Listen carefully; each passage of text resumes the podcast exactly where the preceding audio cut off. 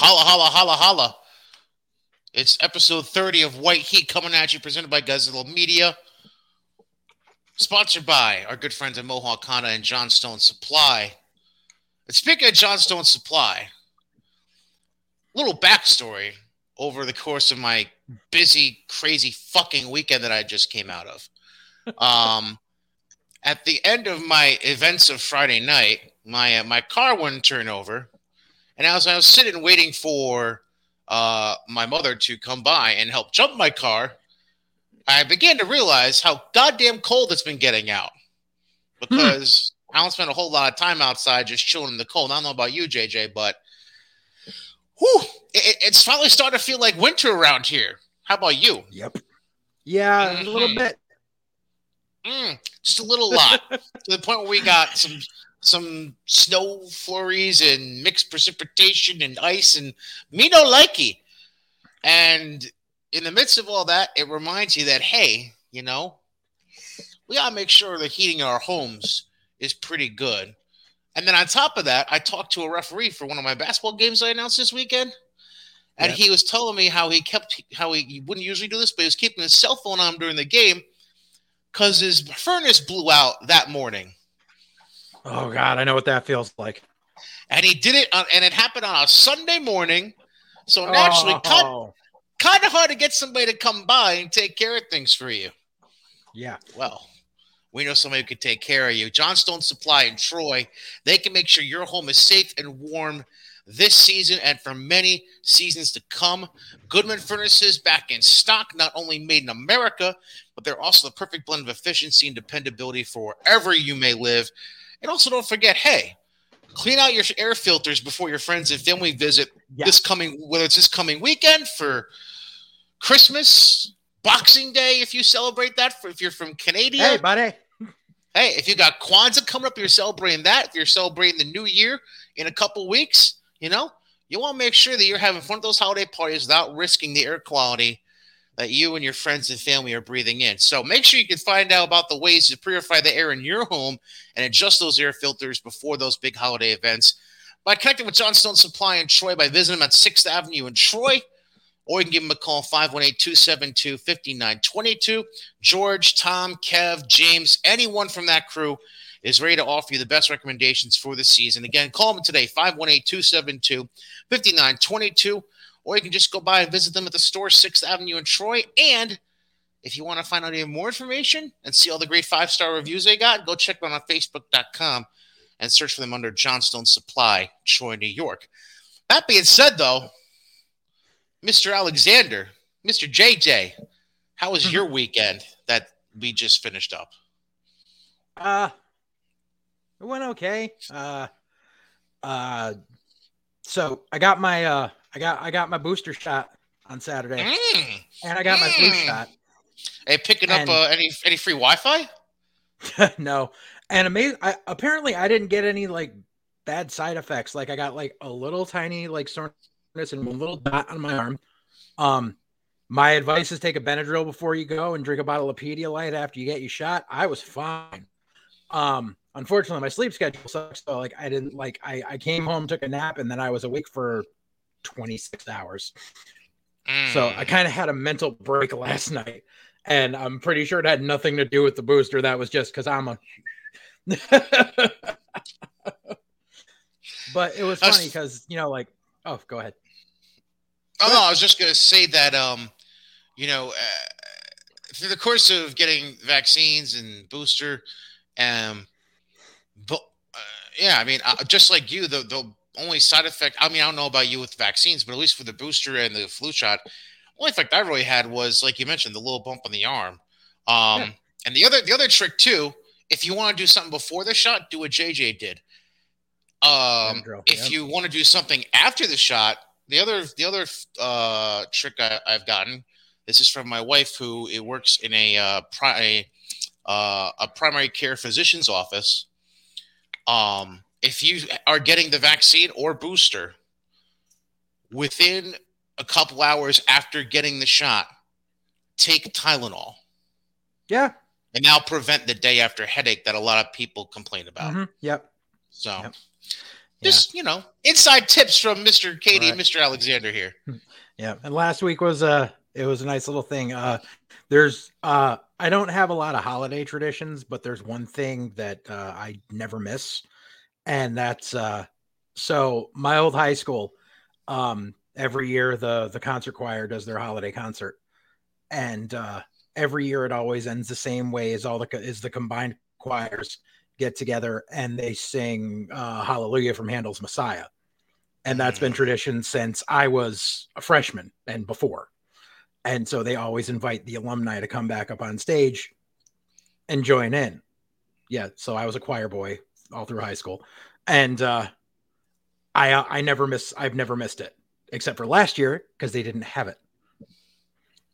And so me and like there's me and like a group like uh, like five friends from high school that were all in choir together that always like keep tabs on each other.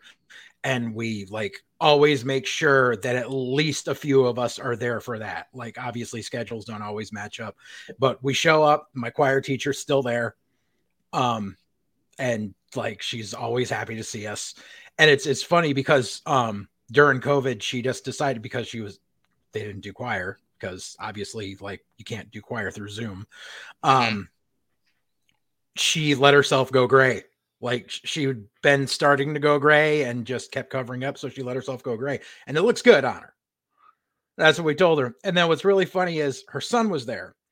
Um her son's actually actually a teacher at my old high school now too um he graduated with my nephew that i raised so it's like it's it's weird feelings feeling old on so many levels especially because the year i started my freshman year september of my freshman year she was eight months pregnant with that son so Don't age yourself at all. Don't don't don't do that at all. Yeah. Okay. Yeah. her son was born in 1994 i will give that to you as the Ah, yeah i'm old Do the math, friends. Do the math. Um. Ah, yeah, I graduated in 98. I'm old. Oh boy. Oh boy. Oh boy. Yeah. We're, not, we're not too far apart. Um, and I've got I've got another like nostalgia story, but I'll leave it for the end. Yeah, I uh if my high school had a choir, I would have been a choir boy too. Because I I did love singing growing up. Um that's fine. It's good that you have that because like I I don't I don't have I don't have any I mean I guess you could say that the one tradition I guess would be that my mother's side of the family usually does something on Christmas Eve. But like Yeah. I wouldn't call that tradition. It's just that's just how the calendar works out typically. I don't I don't know. But, um but yeah, that's pretty cool. I, I see I like hearing that story because um you know it, it kind of reminds you that about what the season's really about. Yeah. You know, reuniting with people you might not see a whole lot and keeping tabs and all that. Like I feel like that gets lost a lot considering the and with without going down the rabbit hole, I'll just say the commercialization of the holiday, and I'll leave Yeah. it at that. Yeah. Um, yeah, I th- I think you and I agree, so I'm just gonna leave it at that and move on. Um, so let's get into pro wrestling because god damn it, that's what this fucking show is about. Um, so New Japan. Um.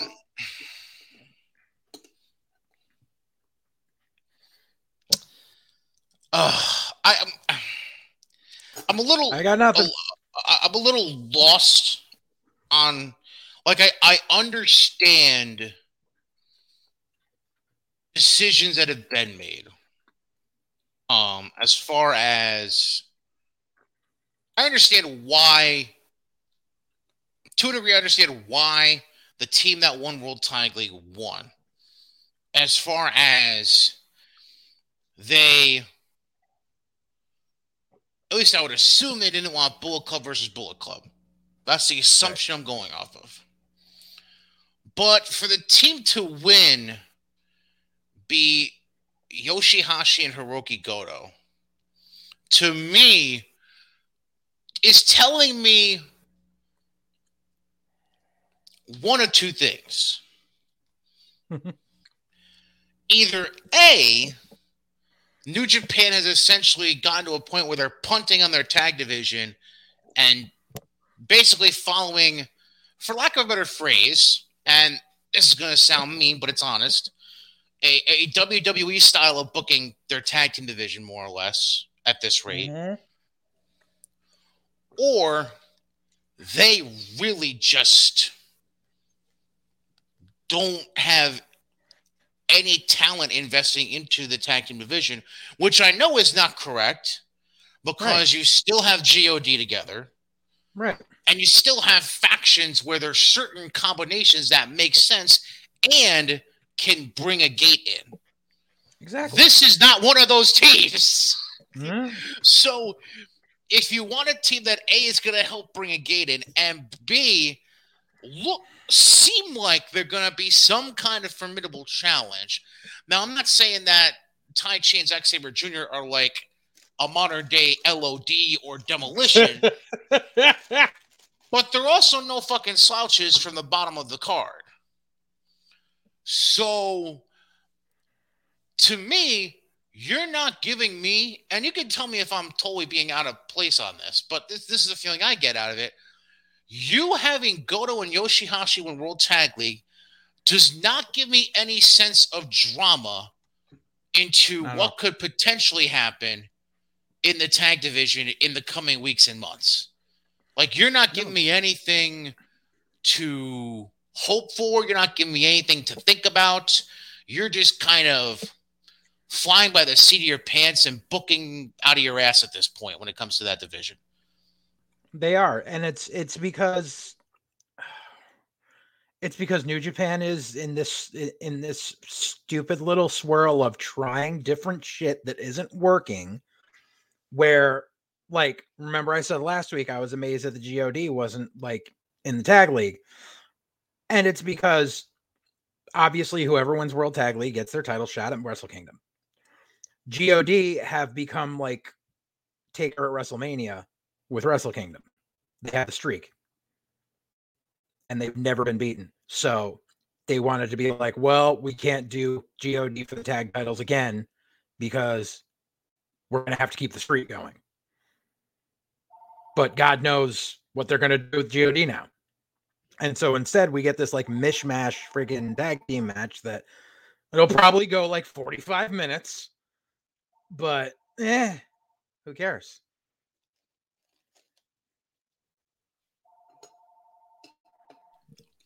And we'll get to that in a second because it's going to be part of night one of Wrestle Kingdom. They officially have announced the card for night one. Um, well, it's just like you're not, you're not telling me any story here. Like there's this, you're, you're, you're not like if there's a way, if I'm not saying there is one, but if there's a clear path and checklist of how to endear yourself once again to the Western world, aka US fans, mm-hmm. aside from what you're doing New Japan Strong, this is not part of that checklist. It's right. not part of that pathway. Um now it's not to say that necessarily we want God coming in and just running rough shot and just killing everyone. Right. Which we just want something interesting to invest in. Exactly. And to me, and obviously to you as well, there there's just no interest. There's no storytelling. It's just fuck it. They're they're, they're in fucking mode. They're booking the tag division in fucking mode is what they are. Um, and then the other part of it is now I'm not shitting on them having Hiromu Takahashi win Super Juniors, but if you saw everything that had been going on the last 24 months within New Japan, with injuries, storylines, etc.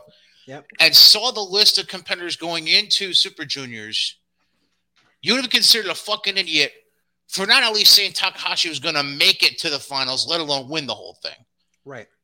Because that's just kind of what they've been directing us towards is Takahashi on the road to recovery, getting the shaking off the cobwebs, getting back to where he was before getting Um, that unfortunate injury. What was it against Dragon Lee? I think it was. I think so. Yeah. I think it was a Dragon Lee match. I remember correctly. Yeah. And then ultimately finding himself back at that pinnacle again.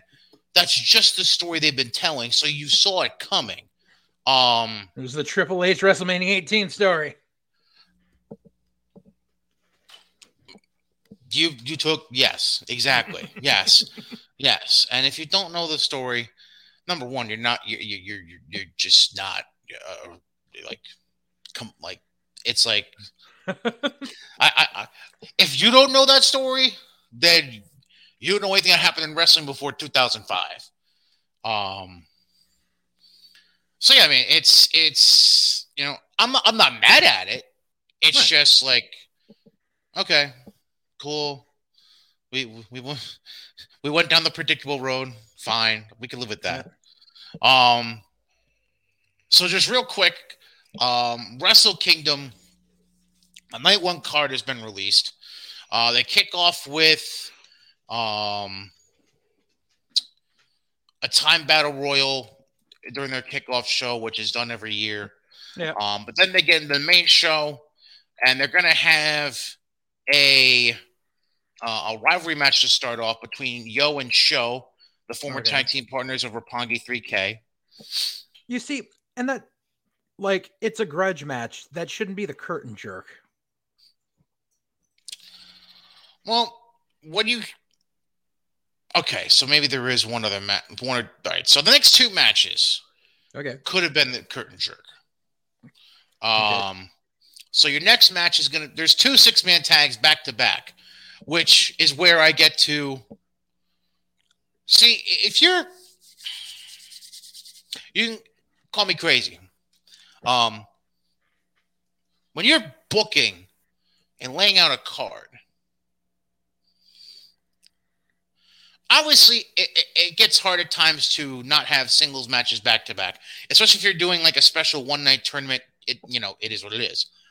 But in the case of a show like this, where you have a lot of fluctuation between a the kind of matches you have and b the varying stipulations in a match, whether it be the kind of title being defended, so on and so forth, mm-hmm. or extenuating circumstances within the storyline Mm-hmm. You have a lot of flexibility to work with, especially a super card of this magnitude in Wrestle Kingdom. Yeah.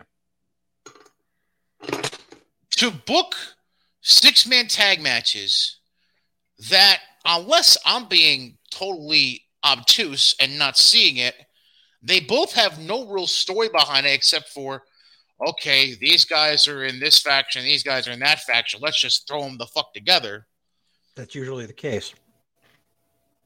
There's no purpose in putting six man tags back to back on this card.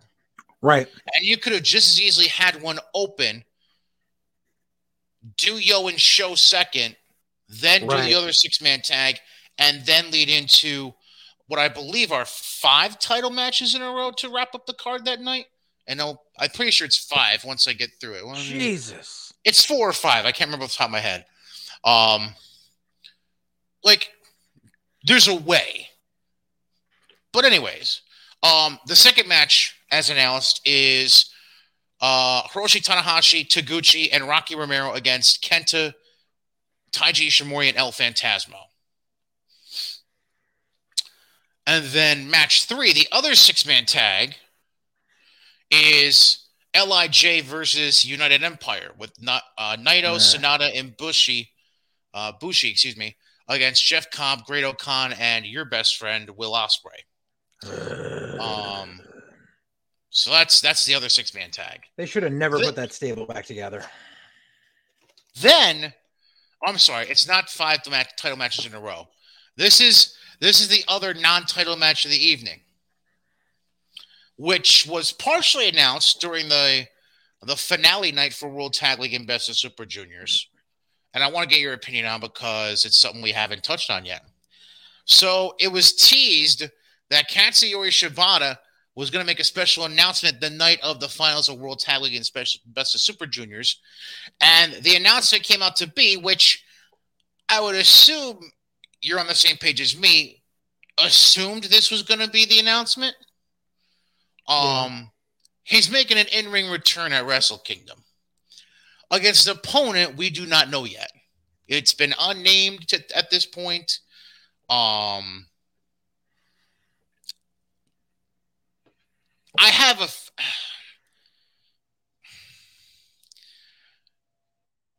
I had a feeling about it, but that got shitted on when I read the second match on this card because the obvious guy I was thinking of was Kenta, based on yeah.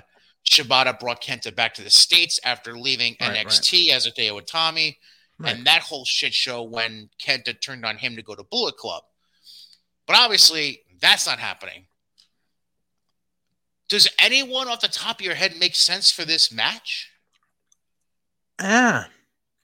Unless they do like the tried and true New Japan thing where there's like a big surprise of like a, a New Japan veteran that comes back in. Like, but they usually do that during the freaking battle royals. There's like, only, and I literally just thought the same off the top of my head. I might even say it's a logical name because I don't even know if he can get into the country. um, because I don't know what has prevented him from appearing on New Japan shows in Japan in recent months. Mm-hmm. But I'm gonna throw a name out there because a it's somebody that hasn't been in Japan based shows in months, and B it's one of the bigger names they have on their roster. Could Jay White be a possibility? That is a possibility because it's a it's name appeal, right? It's a talent, and right. it's somebody that hasn't been seen in the country Japan in, in a long time. Right. My only other thought would be, um, is Suzuki booked anywhere on this shit yet? Minoru is not booked on the show that night. That's a possibility. I could see that too. That would be a good one. Yes. Um. Plus, it's it kind of seems like the role they're putting Minoru in. Like he's just kind of the the old mechanic. Special match. Yeah, the spe- and he's, he's he's the specialty match of the evening guy. Mm-hmm. Um, like you, you're you're not gonna book him to be the guy, but you're gonna you're gonna book him in a place where he can still right. shine and have a spotlight. If they were gonna book him to be the guy, they would have done it two years ago. Like correct when he was on that hot streak. Now he's just he's a mechanic and he's there to make the other guy look good. Right. Um, and then we get into the second half of the card, which is the four title matches of the evening. Um, the first off being the never open weight title. Ishii is going to defend against Evil. Eh. Uh, then we have the World Tag League champions Goto and Yoshihashi getting their shot at the tag titles against mm-hmm. Taichi and Zack Sabre Jr., which we've already kind of gone over. Uh, and then we have El Desperado defending the junior heavyweight title against the winner of the Best of Super Juniors, Hiromu Takahashi. Takahashi. Hmm. Um, which, as a note, by the way, real quick, because I did not mention this. The one thing I do find cool is when you look at the previews for matches, New Japan gives you head to head records if they exist. Yeah. Between opponents. Yeah. Ishii is four and one against Evil. Mm-hmm. Um, Taichi and ZSJ are two and one against Goto and Yoshihashi when they faced off. Okay. Tanahashi and Desperado were two and two with a draw, but the only time they've met in a championship match, Takahashi won. Yeah. So that's intriguing. And then finally, we get to the main event, which we've known for a while now. Uh, Takagi defending the IWGP Heavyweight title against Okada, mm-hmm. where one guy is going to bring out the new belt, Okada is going to bring out the classic IWGP belt, and then the winner of that match will face Will Ospreay on night two, for the will bring belt. out for his "I'm the real world champion" belt. Like, did I just realized something, and I don't, I don't remember did, uh, uh, if he's injured still. But where the fuck is Kota? I believe he's still injured, if I remember correctly. Oh, okay. Um, because that that injury happened what during the oh yeah, it was the finals of the G one. I remember because they because it was him versus Okada, and he got hurt. Oh, that's during, right. During that's the finals, right. That's right. Um, right. I wasn't yeah. sure if that was a legit injury or a work injury. Yeah, I don't think he's gonna be. Yeah, I, I think he's gonna be out for a little while longer. At least Okay. there, there hasn't been any news about a return yet. Yeah. um, or any rumors, even let alone news. Um, so that's that. Um, night two card has not been released yet. Yeah. Um, I mean, we know one match, obviously, like I just mentioned, Ospreay Right. versus the winner Takagi and Okada. right. Um, me see if there's anything else. Um, they have planned out a a junior tag title uh, three way with Mhm. Tiger Mask and Robbie Eagles defending against El Phantasmo and Ishimori, as well as Rocky Romero and Taguchi. I can tell you which one of those things doesn't sound like the other. Um, They also Why oh, aren't they ha- any of these new members of Chaos going to be at Wrestle Kingdom? shh, shh. Um, and then obviously they have the Stardom special match that they do every year at Wrestle Kingdom. Um, the the we didn't draw the short straw tag match, basically. If you remember that from last week. Mhm. Um, they apparently. Oh, I mean, the card's are actually pretty much already booked from the looks of it. Jeez, I didn't even notice this. Um, KOPW. Can you? What? I mean, to sound like an idiot. What's KOPW? Wrestling. Oh, apparently they're having a four-way match. I I don't know. I don't know. I I don't know. Um, there's gonna be a never open uh six-man tag mat, tag title match. Sho Yep. Takahashi and Evil are gonna defend against Yo, Yoshihashi, and Goto. I- So you're taking two matches from the night before and combining them. In, that's nice. Um, well, not two That's matches. usually what I they mean. end up doing, like to fill in time on on night two of Wrestle Kingdom. Gotcha. Uh, Sanada against Great-O-Khan singles match. Naito against Jeff Cobb. That could be entertaining. Yeah. Um, they're gonna have a U.S. title match with no disqualification. Interesting. Kenta defending against Hiroshi Tanahashi. Um, and then the main event, like I mentioned, Ospreay against the winner of Gokata Takagi. So It just does uh, nothing really sticks out to me on this. Like the last couple of Wrestle Kingdoms, like two years ago was the retirement of uh Liger, and that was the big draw. right, And then last year was the um was the unif- what do you call it?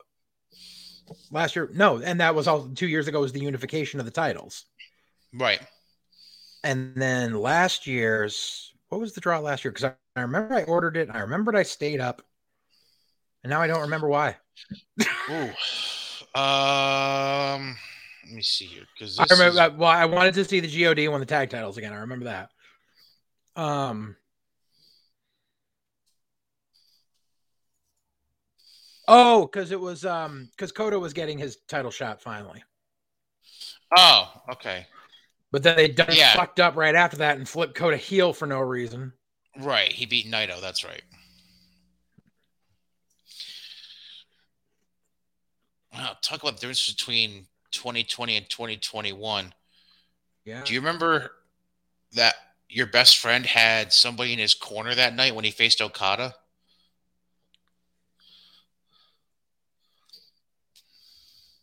He did. Mm-hmm.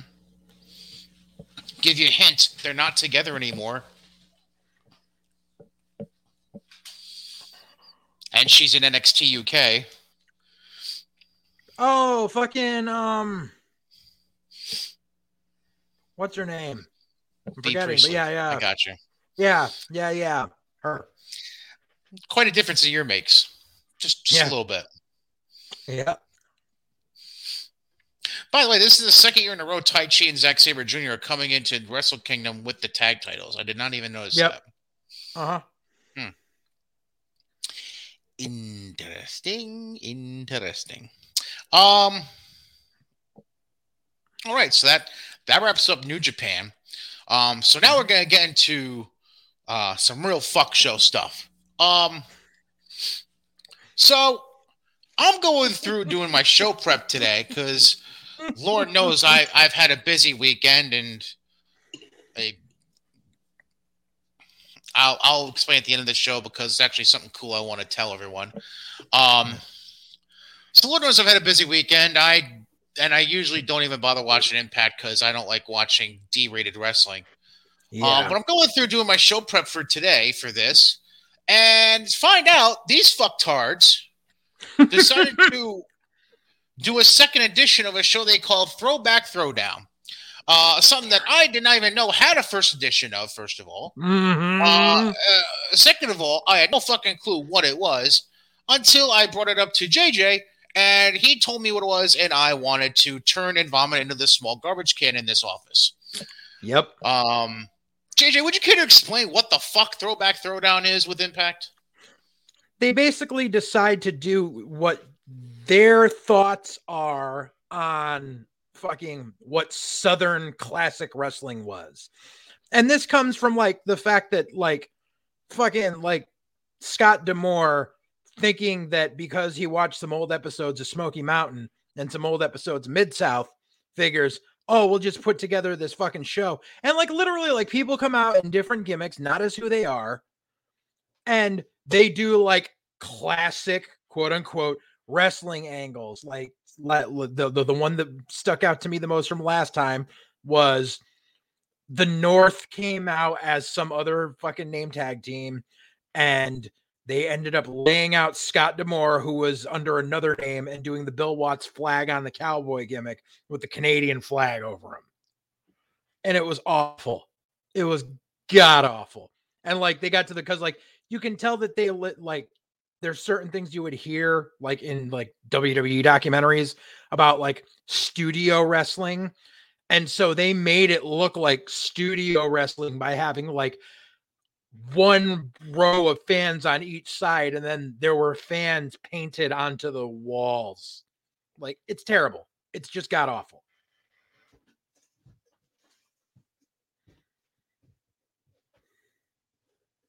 You're on mute. Yeah, oh, I know, I know. I want. I wanted to collect myself before I. Did you know? Did you know there's a? I don't know even know what the fucking name stands for. Did you know there's an like there's a legitimate name for this quote unquote wrestling company that they impersonate?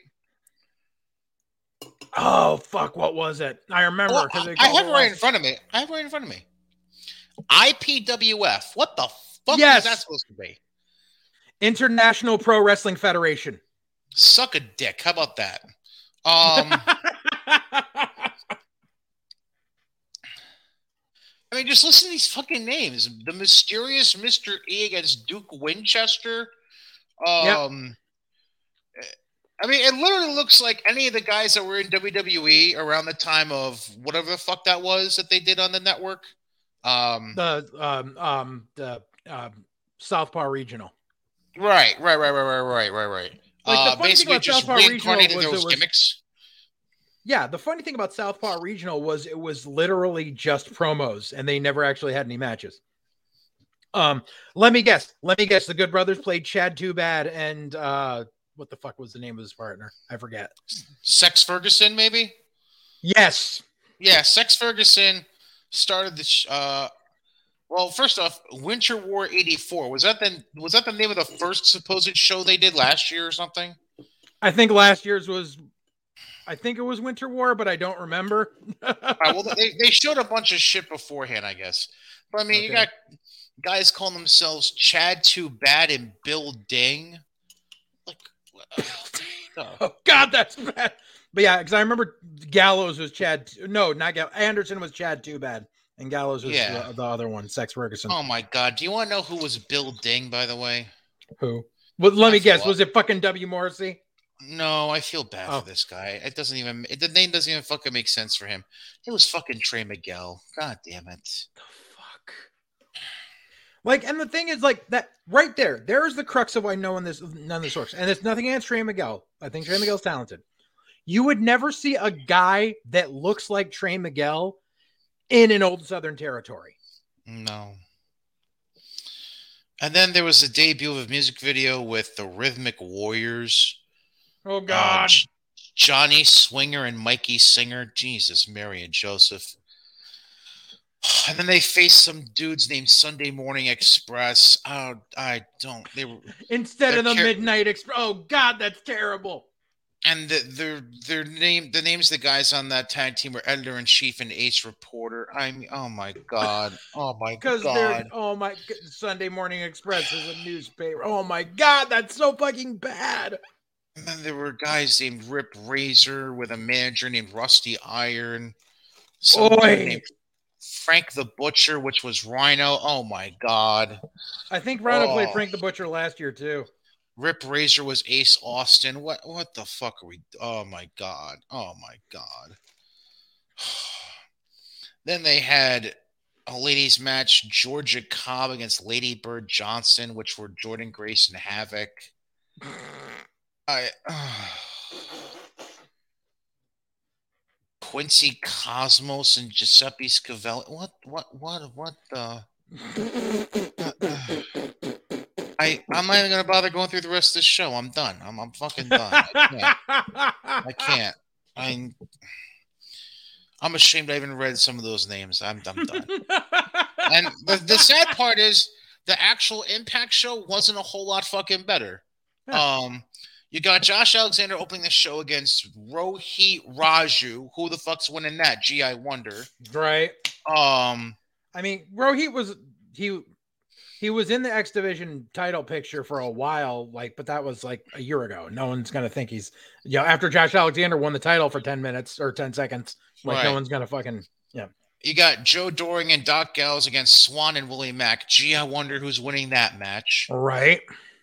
Uh, John Skyler against Trey Miguel. Let me think about who's going to win that match. Mhm. Uh, yeah. Um, and then Steve Maclin attacks Miguel after the match. Gee, I wonder why. um, Chris Bey beats Laredo Kid. Shock. They announced Mickie James and Deonna Purrazzo at Hard to Kill is now a Texas death match because fuck all.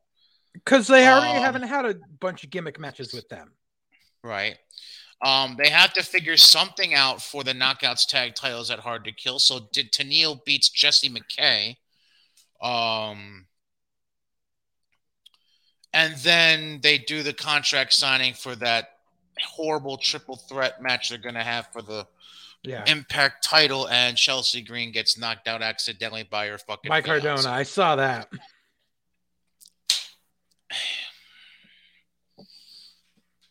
Oh. This is why I don't fucking watch them anymore. There's nothing to watch. I, w- I was singing with my choir that night, so that's why I didn't watch it. It's either A, predictable, or B, not predictable, but in a bad way. Right. Like,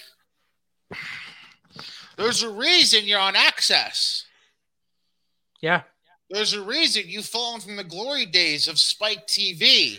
I mean, granted, it's not as bad as when they were on what was it, Pop TV, that no one Pop got. TV, Destination America, if you remember Yeah, that short time. Yeah. Suck a dick, my God.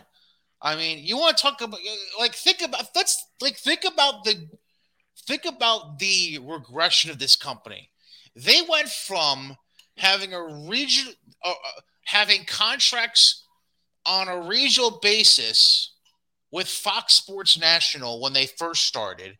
Yeah, Fox And- Sports, and they were on at four o'clock in the afternoon on a Tuesday. Yeah, and to the point, and they were so new and thought it was so cutting edge that they had legitimate time limits. Would have the names of the opponents at the t- in a top bar with a clock counting down the time limit. Yep. I I vividly fucking remember that because I think Oh, yeah. one of the one of the first shows I watched for them that was well that was on Fox Sports. I want to say it had Monty Brown. Oh yeah, And I don't know why, but Monty Brown just stuck out like a because Monty Brown was a fucking star. Yes. And I like to this day, I still fucking remember that.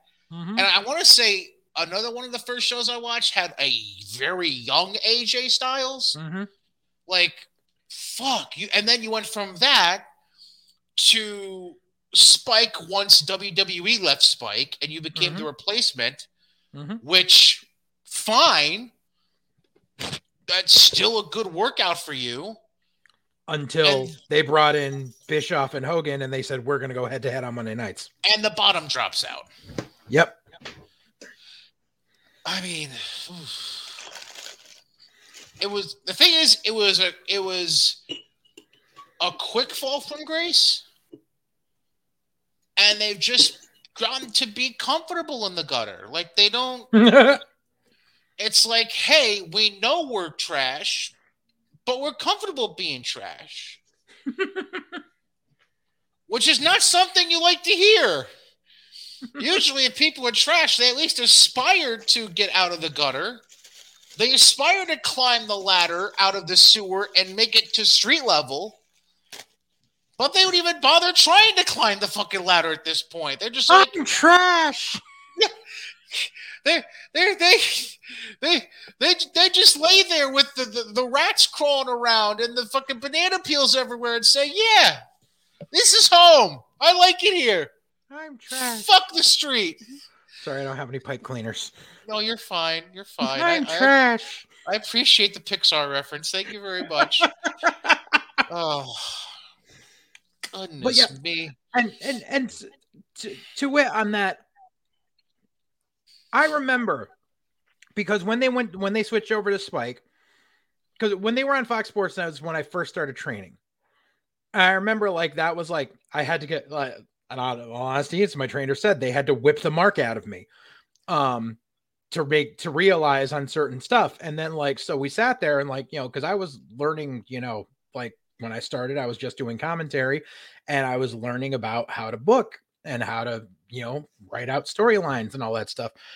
And when they started bringing in all the ex WWE guys, and I was sitting there and that- that's and sat there and was like, they're turning into WCW. And you saw a lot of people on the internet saying that as well. But it was like, no, you just don't know good wrestling and TNA, blah, blah, blah. You know, when they made Christian their champion, they're like, Christian's a fucking star. Like, no, he's not. He was always a mid carder. He'll always be a mid carder. The only reason he got a world title run in WWE was because Edge retired. And let's face facts, he held the world title, which was never really the world title. Mm. But they just they started spending all their money on ex WWE guys and XWCW guys and just overinflating the budget. And they ended up failing. And we're seeing that same thing happening again now, and no one wants to admit it. No one wanted to admit it when it happened with TNA and into the dumpster. It's happened before and it'll happen again. I mean, TNA Impact is still fucking doing it. Trying to make stars out of people like Steve Maclin and Matt Cardona. Number one, your mini Christian rant sounded like Paul Heyman calling out JBL and saying the only reason you were champion for years Didn't wanna 'cause work Tuesdays. Didn't want to work Tuesdays. That was kind of funny. Um, number two, I mean, you're not that far off. It was a woman playing around with daddy's money. Right now, you have a son playing with daddy's money. It, it's Yep. not that far off. It's really Mhm. not. Um, which is funny because that's a great tease, JJ. Because we're about to talk about AEW. Ain't Hey, that some when- shit? Remember when Tony Khan said we have real contracts and we don't cut people's contracts short, and then he fired the head coach of his football team a week later? That was fun. When was that? Oh yeah, that was last week. Well, then again, his the head coach of the football team was kind of asking for it. Still, I don't give a fuck. Motherfucker said we we are the only people that have real contracts, and we don't fire people who we have under contract. Is it also kind of sad that the head coach of that football team, for those of you who don't know follow football, by the way, the name is Urban Meyer. Go Google it. He's had a hell of a 2021. Um, is it kind of is it kind kind of intriguing though how the, basically the highlight of that dumbass's less than one year run in Jacksonville was the appearance he made in an AEW show backstage during a brawl Yep. between what was it, the Pinnacle and uh, The the the the, the inner circle. Inner Circle. Because Jericho came in and wanted to use a laptop, and Urban Meyer's like, "Fuck it, here you go." right. Oh, Christ Here's your Almighty! 15 minutes, baby. Yeah, yeah. Want to be in your biggest 15 minutes because your football team didn't do shit. Um, because Tony Khan likes dogs. Was Urban Meyer got had more success in a bar with having a young lady sitting on his lap while he's still married than he did on the football field. Anyways, we're really breaking the fourth wall and breaking Google at this point. again, like I said, go search Urban Meyer. Urban, like you think, U R B A N Meyer. M E Y E R. Look up the 2021 he's had. Not a very good one. Um. Anyways, AEW. So Ah. I have one, two, three. I have four notes to bring up. Um, but fir- well, first off, before I say that, Thank you for reminding me. I need to bring up my notes. there's four notes. I'm assuming you made notes from Dynamite and Yes. or Rampage. I didn't watch Rampage, but yes, I need notes from Dyn- I have dy- notes from Dynamite. Okay, so what I'm gonna do is I'm going to give you because two of my notes are behind the scenes notes, quotes from interviews. So we'll get to those last. The other two have to do with stuff that was actually I don't I think the I'm not sure if the second note I have actually was announced on Dynamite. It might have been announced on Rampage. But anyways, before we get into the stuff from Dynamite and the Mhm. one note of clear relevance that I want to get to. Okay. So during the week, and again, I don't remember if this was announced on Dynamite or Rampage, they kind of, sort of, not really finally gave out details involving the Owen Hart Cup, Oh, they did. which, which apparently now they're going to have two cups. There's a men's tournament and a women's tournament because we're not overdoing tournaments in AEW at all. Um, so basically, these tournaments will happen in the month of May, and the finals of both tournaments will occur at Double or Nothing, which is their Q2 pay per view that usually happens Memorial Day ish weekend. yeah. Um, so those are the details so far. Obviously, they have four months to reveal participants and stuff, but that's what we found out so far. They've also found out that at Double or Nothing, when the winners are when when the winners are proclaimed, they will have Owen's widow. Um, at least no, wait, is it her? Martha is her wi- is is his widow, Yes. right? Yes. Okay. Dr. Martha Hart will be in attendance and delivering the cups, the trophies to the winners. So, and I know you had something to say about this when they first announced this even happening. And so we've taken a 20 by the time this happens, it's going to be holy shit. He, he wasn't his death in May. Yeah. So we've taken a by the time this by the time double or nothing happens, we will have taken a 23 year journey from Owens fall to his death in Kansas City at Kemper Arena to Martha and I'm not sure if the kids are quite as brainwashed as her, but we'll just say Martha and the kids Oh, jizz. hating the business to now Martha not just signing off on a partnership with AEW with the company and her foundation for in Owen's namesake, Mm-hmm.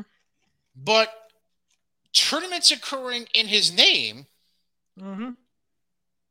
and being in attendance at a wrestling show to present the trophies to the winners of those tournaments.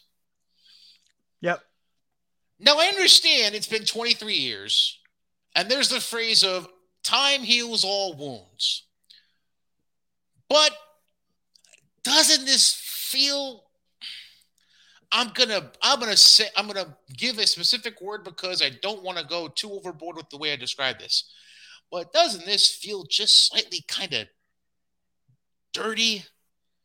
Very. Because this bitch said on Dark Side, I will repeat the, what I said when we first heard about this. This bitch said on Dark Side of the Ring, she wants nothing to do with wrestling, not with WWE, with wrestling. And then Tony Khan went, money. And she went, I meant WWE, not wrestling in general. Bitch. I'm just now let me let me I'm I'm gonna preface what I'm gonna say real quick with something. The first wrestler I was a fan of was Bret Hart. The first family I fell in love with in wrestling was the Hart family. I loved Bret, obviously loved Owen. As I got digging back in wrestling logs when I first started getting into wrestling, loved the Hart Foundation, both the tag team and the stable. So love Brian Pillman, love British Bulldog, love Dynamite Kid when he was tagging with him. Like mm-hmm. my my my start as a wrestling fan is deeply entrenched within the lineage of the Hart family. Right. But this just uh, and this is what you're alluding to. This this feels like a money grab for the sake of a money grab. Mm-hmm. And it's almost fuck it i'm going to say it because it's what i'm doing what i want to do this what i'm what i'm doing this podcast for and it's also why i have you on because i know you're not afraid to say shit i feel like martha is shitting on owen's memory more by doing this yep than by letting him be in the fucking any, Hall of Fame. Right. Like this is like I I get what she's trying to accomplish, but the methods being used to accomplish it is so fucking backwards. Like let me put it this way. After all the bullshit that happened in the immediate months following Owen's death, Mm-hmm. You mean to tell me WWE wouldn't bend over backwards themselves to try and make something happen in Owens' memory? Exactly. Like, you wouldn't think Hunter would want to sit down with Vince and Martha in a room and say, Can we talk this out? Can we make something work? You don't think they would bring in fucking Natalya to sit down in that room to try and figure right. shit out? Or TJ right. Or fucking, uh, oh, Christ. Uh, oh, Harry. Well, because that's the thing. Like, that's the thing. She doesn't even talk to any of those family members anymore because she hates wrestling. Like she put herself on but, an island all by herself for no fucking reason, and now she finds herself essentially contradicting everything she ever said for twenty plus years. Exactly because in this in this amount of time like the whole thing is like oh boy we're gonna get an owen hart cup and owen hart's gonna be in a video game. You realize how many fucking video games owen could have been in for the last fucking 12 to 15 years as downloadable content that she could have been getting royalty money for for her fucking foundation? You're on mute. You're on mute. Sorry and like here's the funny thing like like you, you say all that and like so like if you present that to mother, it's like, well, eh, it's it's not a money grab because yeah, I could have done all that stuff. I'm only doing this because like she'll make up whatever fucking excuse. Think of it this way, hon. If you really, if you are really trying to push the foundation and do X Y Z in your husband's name, wouldn't it make sense to just embrace a money like the money grabbing you could have done. Like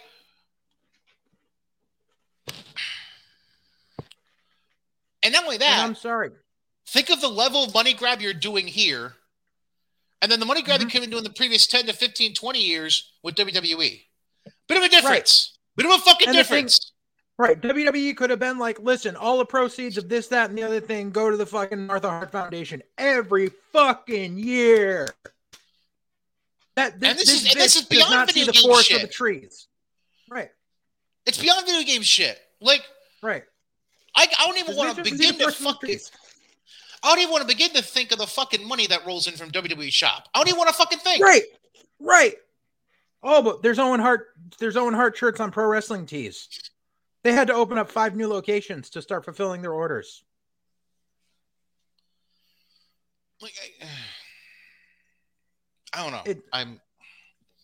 It's fucking narrow mindedness and narrow sightedness for the sake of smiting the fucking company that you keep claiming murdered your husband when it's been proven that it was a fucking accident.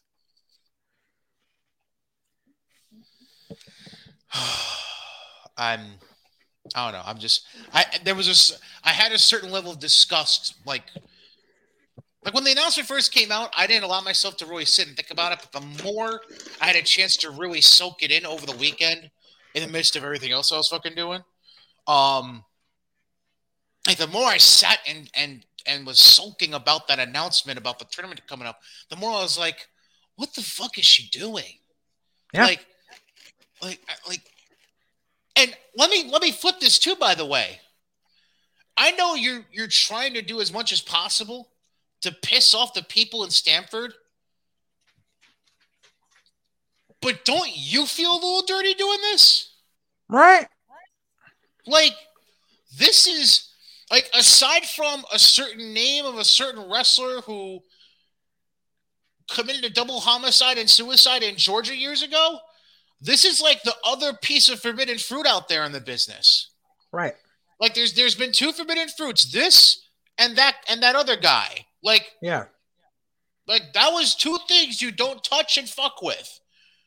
And Tony said, "Fuck it." Like like Yeah.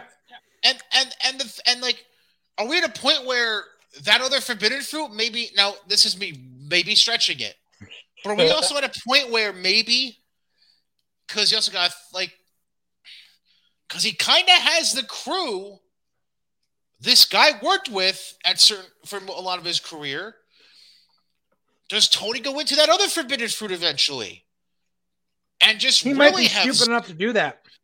like, like, do we just say morals? Fuck morals. Like, is, uh, is this the point where, like, the place we're going to in AEW? Well, considering the fact that a large contingent of AEW fan base are the fucking fucking keyboard goblins who say, "Well, we should really just look at the in-ring work and not the person." I bet he fucking would. If they looked at just in-ring work, Warrior would have never been in the Hall of Fame. But that's WWE. That's not AEW. Oh, uh, oh, uh, oh, uh, well, I'm just saying, not a, not everybody that gets the WWE Hall of Fame necessarily had in-ring work. Well, yeah. Just putting it out there. Um, fuck all, man. Just I, I- like that. That should be like the big headline I make for this show. AEW has no morals. Like Yep. that. That should be the headline of the fucking show right now. Yep. Um, I'm. I, I, like I, I get more and more disgusted the more and more shit that's being done off camera with these guys. Yep. And I don't have anywhere else to go with that. Yep. Um, Kind of like that note- little. Uh, oh, go ahead. Go ahead. No, no, go no, go ahead, go ahead. No, what you're gonna say. Kind of like that little skirmish over the weekend on Twitter that got deleted. I was busy all weekend. You'll have to in, in I sent do- it to you in your messenger. I sent you the Oh. screenshot with uh, what was that? Uh, with Cora Jade and Darby. I saw the Cora Jade part. I don't think I read close enough to read the Darby part. Hold on, let me pull this up. Hold on, hold on, hold on. Okay, so, so, uh, okay, so apparently there was a core. was it really a? Did they really have a? Did Darby Allin and Cora Jade really have a skateboarding match first of all, or is this just a fan? No, that them? was a fan said we should have Darby versus Cora Jade in a skateboard match. Oh, okay. So Darby posted a video just him skating, and then some fan was like skateboarding match. Yeah, right, and, and then- Darby oh, said, then Darby said- oh, yeah, Darby says skating is a huge part of my life, not a fake character for TV. LOL. And then, oh Jesus Christ! yeah. And Cora Jade, Cora Jade replied with, "Being a good person with no abuse allegations against me is a huge part of my life, and not just a character I play on TV." Wow, wow. Gigi hasn't gotten in her head at all. Fucking shit. It's not Wow. even Gigi, dude. Darby has gotten me too'd almost as many times as fucking Joey Joey Ryan, but AEW keeps sweeping it under the fucking rug. God There's a reason I fucking talk shit about Darby all the time, and it's because he's someone who does not belong on fucking TV because of how he has abused women and how so many women have come out against him. And they're just like, nope, didn't happen. Nope, nope, because he's got face paint. So, nope, nope, we're, we're, we're going to ignore it. you know what? Because Gigi I- I wasn't mean- even one of the people that spoke out against him. You know what? I may have shit on Cora Jade, the character, but Cora Jade, the human being. Fucking bravo. Good for you, girl. Good Yeah. for you. Fuck Yeah. it. Yeah. Good for you. Shit. I didn't even see. I didn't even get to read it that properly because I just saw the Cora Jade tweet. I'm like, oh Christ, what did Cora Jade say? I didn't even fucking get the Darby backstory until just now.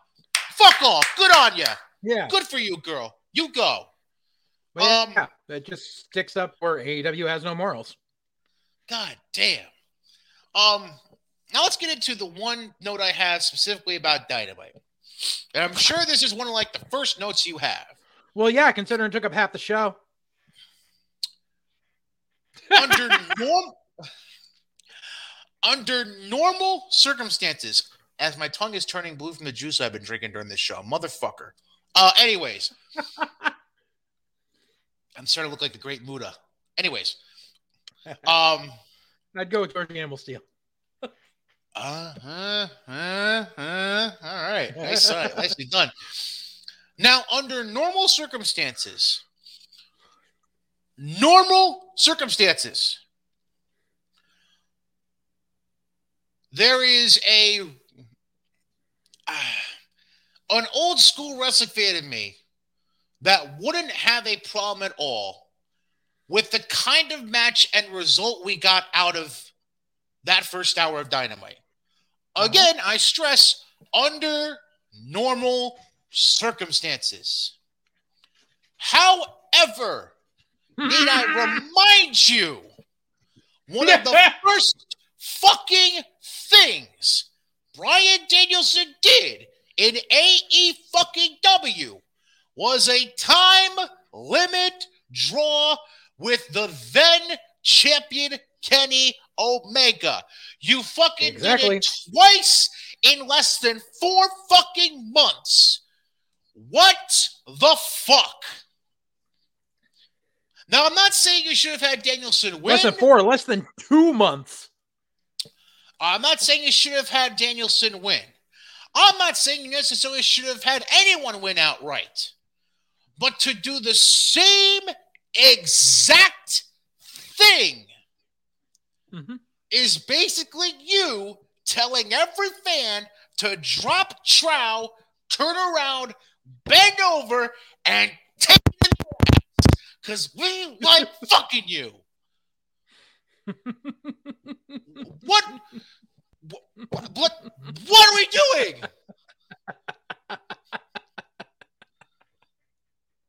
and JJ's laughing because I'm pretty sure it's the exact same fucking thing he wants to say, more or less. Is what the fuck? Pretty much. Pretty much. Because I've got a lot of thoughts on this. Because number one, as we reached the 30 minute mark on TV, I went, this is going to go to a fucking draw. And actually, a friend of mine actually predicted it even before that. He predicted it like five minutes into the match.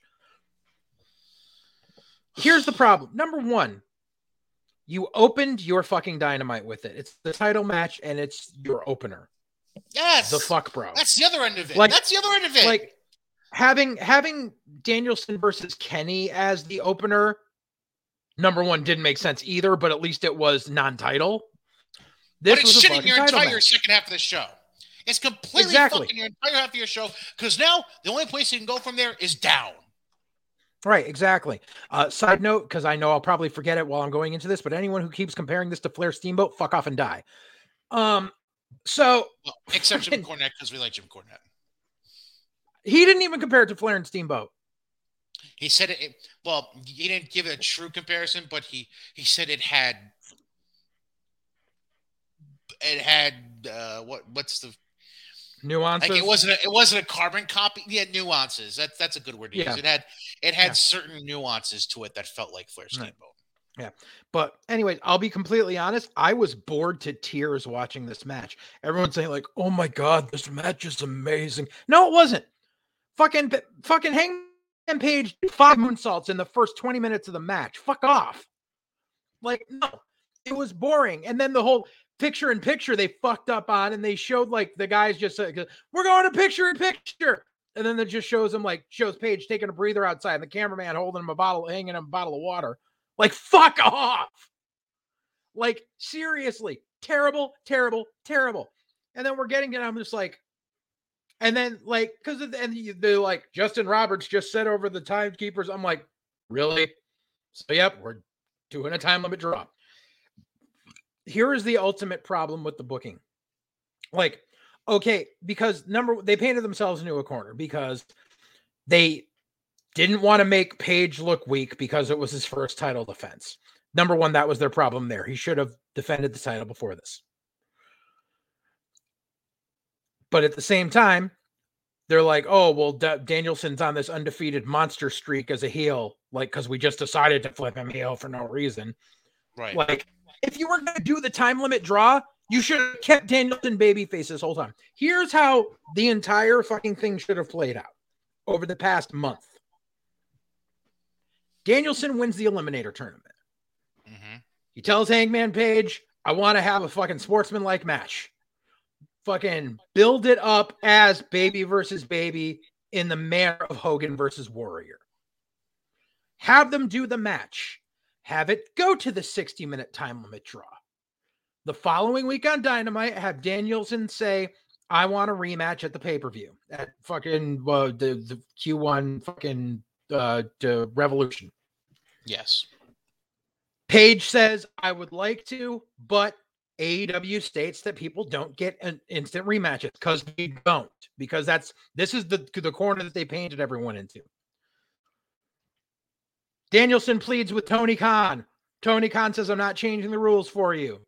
Danielson then snaps, turns heel, says, fuck this, and starts taking out the Dark Order one by one, saying, I'm going to keep taking them out until you give me my match against Adam Page gives a reason for the heel turn, gives a reason for him to beat the shit out of the Dark Order for a month and a half. And then, boom, finally, fine, I'll give you your title match. Boom, there you go. There's your selling point for Revolution. Go right ahead. Couple things I'd like to add in. Number yeah. one, what also doesn't help things with the way they set this up, you also have already been pre promoting a show that's fucking named Battle for the Belts. Yeah. There was no need to run like it like granted, I would like to have saved it for the Q1 pay-per-view too, but you at least right. could have saved it for the fucking show that's for the fucking belts. Like you didn't have right. to put it on a random dynamite right before the end, right before the holiday season. You could have fucking at least waited a few more weeks and put it into one of your first broadcast shows of 2022. You Second know why thing, they put it on that night? There's one reason really, they put it on that night. Was there even anything special going on that I don't know about? Because they did Winter is Coming last year the same week, and it was the week Sting fucking came by, and it was the first night they hit over a million viewers. Oh, who gives a fuck? Um, and then the the other thing is, I feel like another way they they fuck they fucked this up was that. Whoa! Click click. Um, the other thing that I feel like the uh, another way they fucked this up with Daniel, uh, with Danielson. Mm-hmm. They could have done a whole lot more than just him beating the shit out of them in matches. Yeah.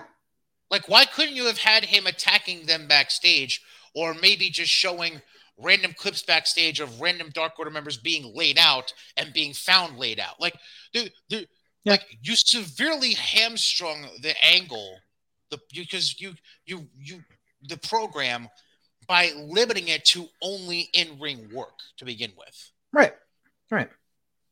Yeah, I don't know. It's just the, the whole execution was just fucked from right. from day one. Well, I mean, there's a reason they didn't do it that way. Number one, because they don't have brains, but number two, it's because that's how every AEW feud starts: is interview backstage and someone gets jumped, or interview on the stage and someone gets jumped. Or that's literally look. Go back. Go back and watch every episode of Dynamite for the last six months.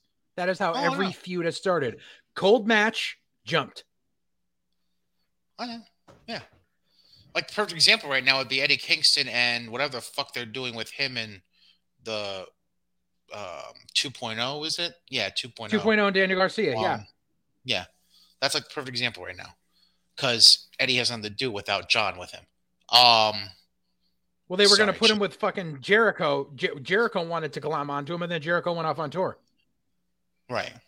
Um. yeah, I just I, there's just a whole lot not making sense here. So now the question becomes: there's a couple questions that come out of this. Um,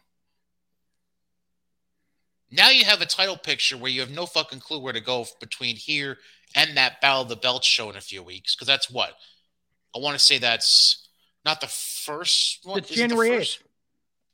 It's the it's the second. Oh right, Saturday, it's oh right, it's a Saturday show. That, that's right, it's a Saturday yeah. show. I forgot about that. It's the Saturday. The WWE doing one. day one. Yeah. Um. Like, like you have, you have less than three weeks to figure out a fucking challenger. Like, where, like, where do you go now? Like, are we just going to throw a cupcake at, at Adam Page and say, "Hey, he had a successful title defense. Good for him." Like, like, like, like, what are we gonna do? We're gonna we gonna we gonna slowly bring Sonny Kiss out of the YouTube shows and say, "Here, you face Adam Page." Like, what the fuck are we doing here? Right. They're yeah, they're gonna give they're gonna give him a freaking they're, they're gonna give him some random ass person who's gonna win a fucking battle royal or some shit. Like, and it, it's good. It's fucking they'll, it'll it'll be some shit like they'll have him face Wardlow and just kill Wardlow's heat. That's funny. I was thinking Wardlow, or they might just throw one of the men of the year at him for no fucking reason, like Page or Sky, because they're no, yeah, no. I could see I could now. see him facing Wardlow because Wardlow's starting to get a baby face pop from the crowd. Have Shawn Spears cost Wardlow the match, and then have Wardlow beat the fuck out of Shawn Spears and leave the fucking pinnacle, which has been kind of been the prevailing thought for a while now, actually. Um, yeah, um, I'd prefer to not talk about this championship picture anymore and go on to the notes you have. So go ahead whenever you're ready with uh, the notes yep. you have from Dynamite. But yeah, I, I do I do remember right when the draw happened, I went on Twitter. I was like, and that's how you lose a fan base, because the mm-hmm. casual fan that turned in for that is not going to come back. They're not. Yep. Like your tried and true are going to be like, no, it's greatest match in the world. Like, oh my god, oh my god, oh my god, that match was so fucking amazing. Yeah, fine. I bet, all, I, I bet their, their true fans had a lot of cleaning to do off their computer screens. Yeah.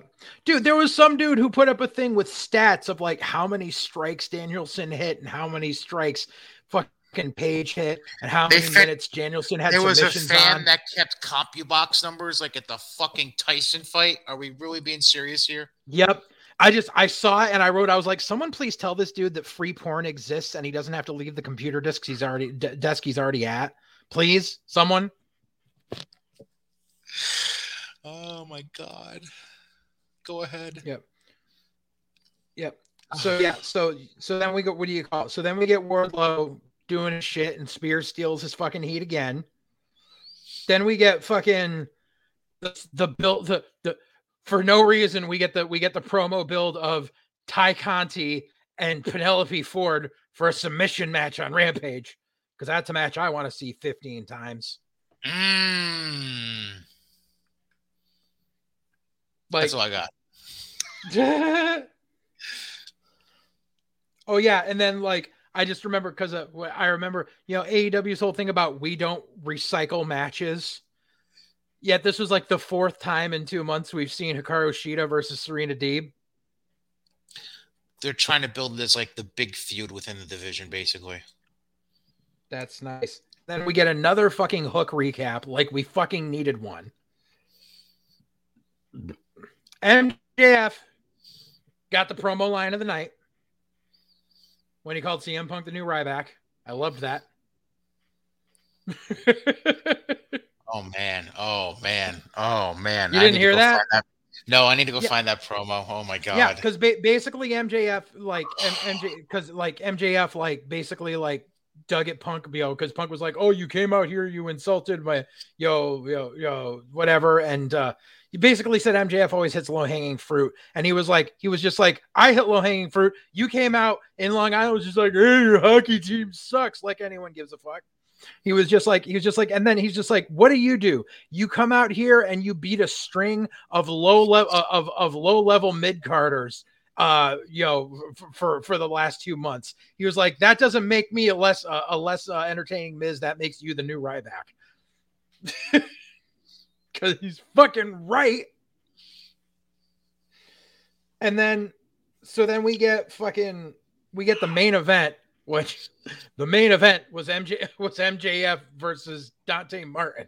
Oh, the Diamond Final match. Yeah, the Diamond Ring fucking gimmick because that's the that's the whole reason they have kept MJF out of the title picture for three fucking for, for two and a half years now, is because the, the Dynamite Diamond Ring, where there was a fucking battle royal the first year, and then fucking he won it, and then the and then the guy who has it defends it each year. And so Dante Martin won the battle royal, which Dante Martin turned on Team Taz. I didn't even realize that. So he's a what? babyface again. Yeah. He joined Team Taz and then turned on them in the battle royal a week later. Uh, yeah. For no reason. No reason whatsoever.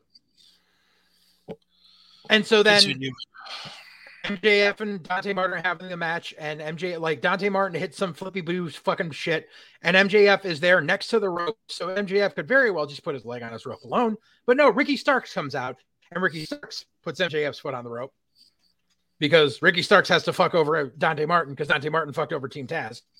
Well done. And then of course Dante Martin goes boo boo boo boo boo and turns around, and MJF fucking nails him, and MJF wins, and so now he's got three dynamite dynamite diamond rings and that's the excuse to keep him out of the title picture is they keep giving him these fucking rings like it means something because they're they're hundred thousand dollar Helzberg diamond rings. They're like they're like Vince's egg.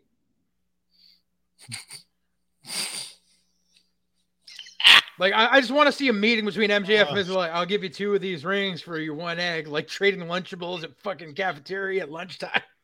No, damn it. but yeah, the, and so that's like, and and that's and that was the the cold end of the show was just MJF being like, haha, I win again, and like, which is like, right, like obviously we're gonna get MJF and Punk at Battle of the Belts, but this is gonna be the test to see fucking what Punk's worth there. Is he going to be the guy that finally puts the fucking good the the, the fucking hot as fuck heel over? Or is it just going to be another fucking young kid that Punk beats for the fuck of it because he's there on his fucking Nostalgia Glory Days tour? That's going to be the fucking test. Because there is no reason why someone as hot as MJF has been ta- has been purposely kept away from the title picture this long. I I have nothing. I have nothing. Um, I have nothing. All right. Two things, then we'll get to WWE stuff. Okay.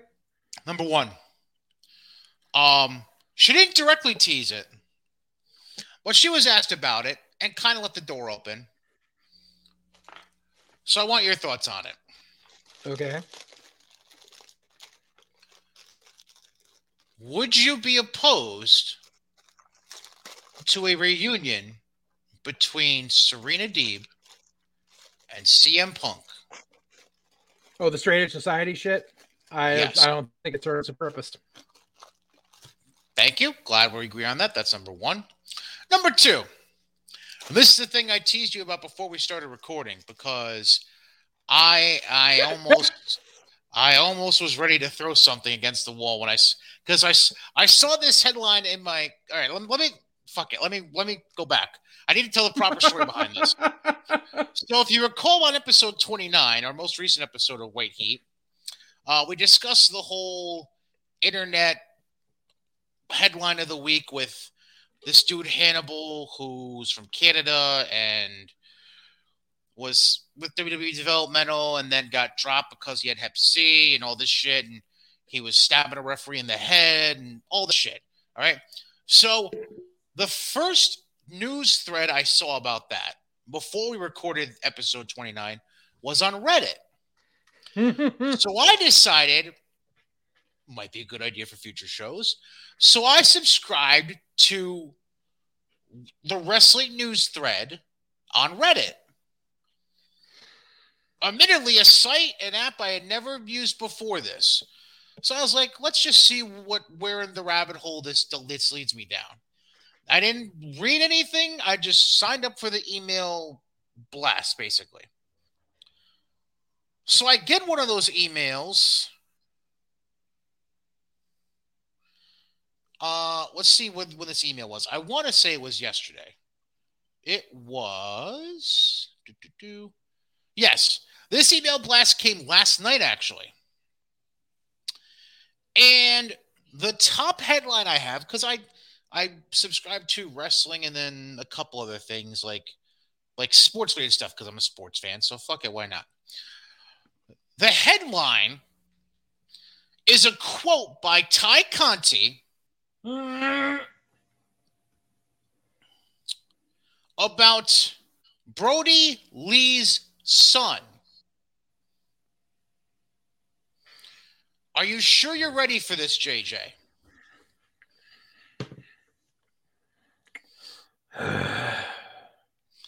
Are you ready for this? As ready as I'm gonna be. Now, remind you. Let me preface it with this. Like before, bro. Can you tell me? I honestly don't know this, but I could take a guess probably. Yeah. Would you like to remind the fan base of White Heat how old Brodie Lee Jr., aka Negative One, is? Isn't he 12 right now? In that ballpark. In that ballpark, I believe. I could be wrong. So, here, this is a direct quote from Tay Conti. This is not made up shit. It's in an article that it links to an article on Wrestling Inc. that was posted yesterday. She was being interviewed by a meet uh, a podcast, another podcast. Mm-hmm. I'm not going to name the podcast because we don't give that kind of shine here. Was it my mom's basement? That's an no. actual podcast. No, it's not. um, so they brought up to uh, they brought up her close bond with both of Brodie's sons, Nolan and Brody Jr. Okay. And so she talks about the relationship with them, blah blah blah blah. Um, specifically talked about uh negative one. We'll just call him. Yep. Nine years old, by the way. She revealed that in the interview. I just noticed. Oh, nine. That's right. That's okay. right. He's not even. Yeah. Good. Here's the fucking quote. Quote. Brodie is always helping me because anytime I have an interview or a backstage promo, he's always with me like, what do you want to say? Let me help you with the English.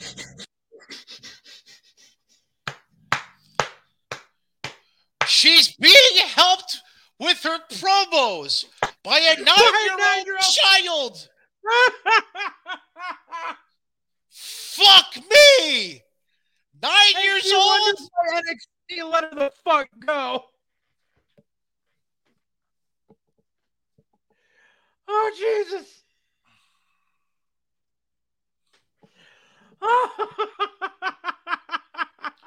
this is what we've come to. Come to AEW having people on their shows that get their promos written by nine-year-old children. I need, I need, I need promo advice. Well, we got Jake Roberts, Tully, Tully Blanchard, and Arn Anderson. All three of them are amazing at promos. I'm gonna go talk to the nine-year-old. Oh God!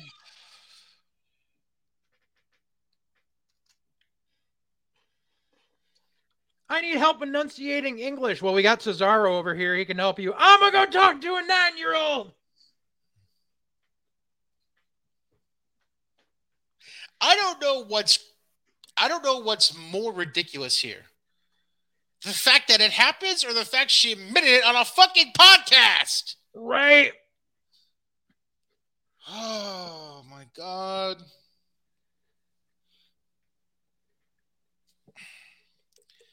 I I can't. I just I can't. Like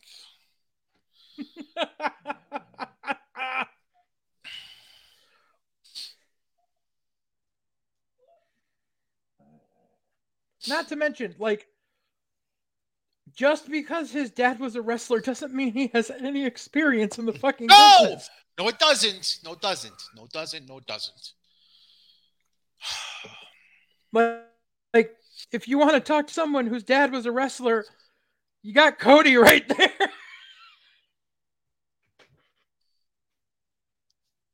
Are you laughing at the? Are you laughing at the fact that Cody's there and she goes to the kid? Or are you laughing at the fact that you just mentioned you could go to Cody? Both.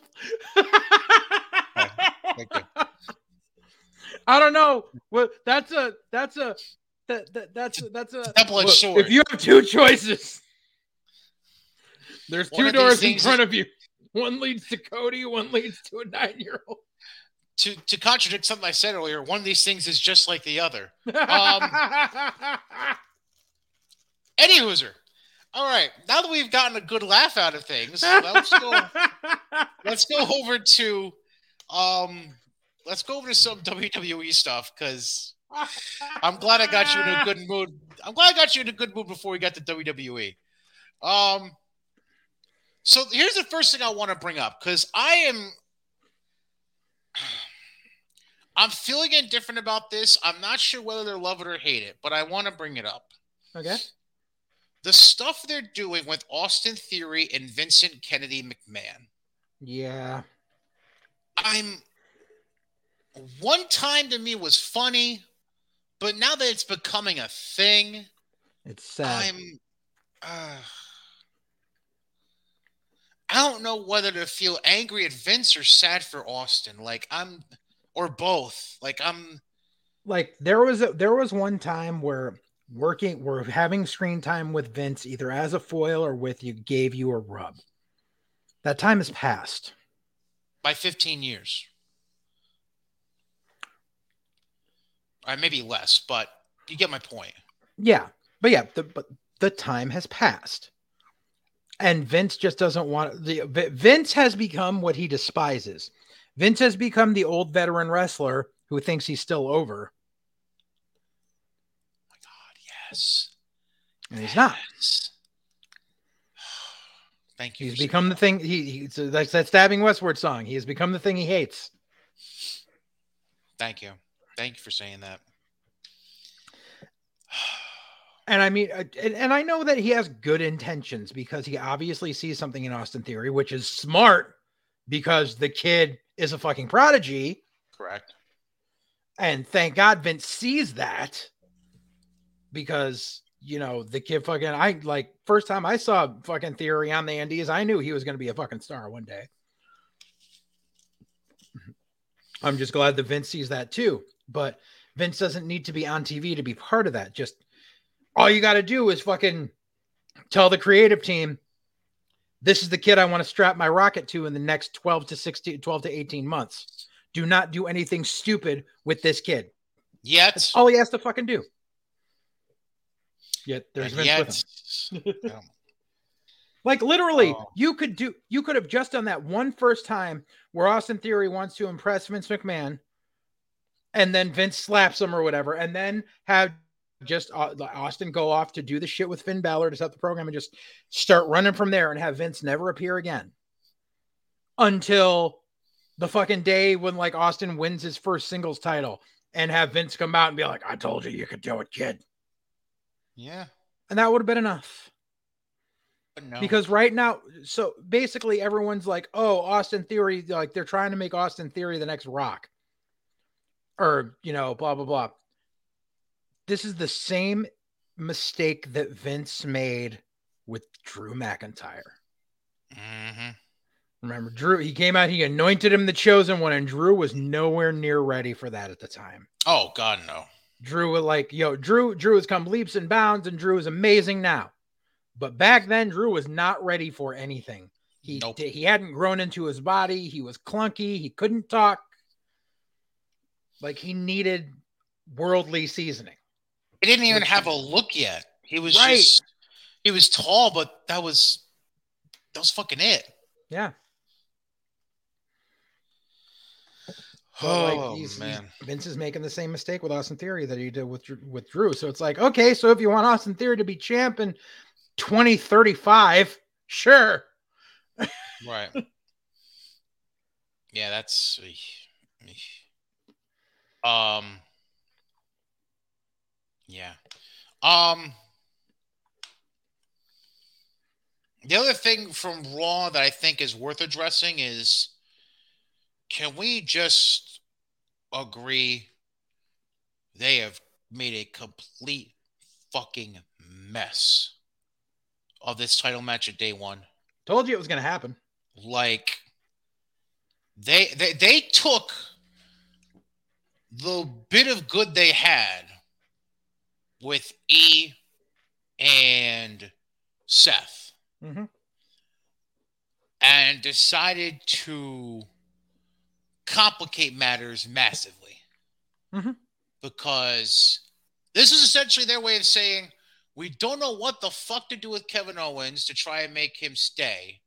We don't know what the fuck to do with Bobby because we don't have anybody that could probably challenge Bobby right now from a physical standpoint. So let's just fucking throw them all into the picture, anyways. Yep. So what they're essentially doing saying is, yes, Seth, you'll get a one-on-one, but not right now.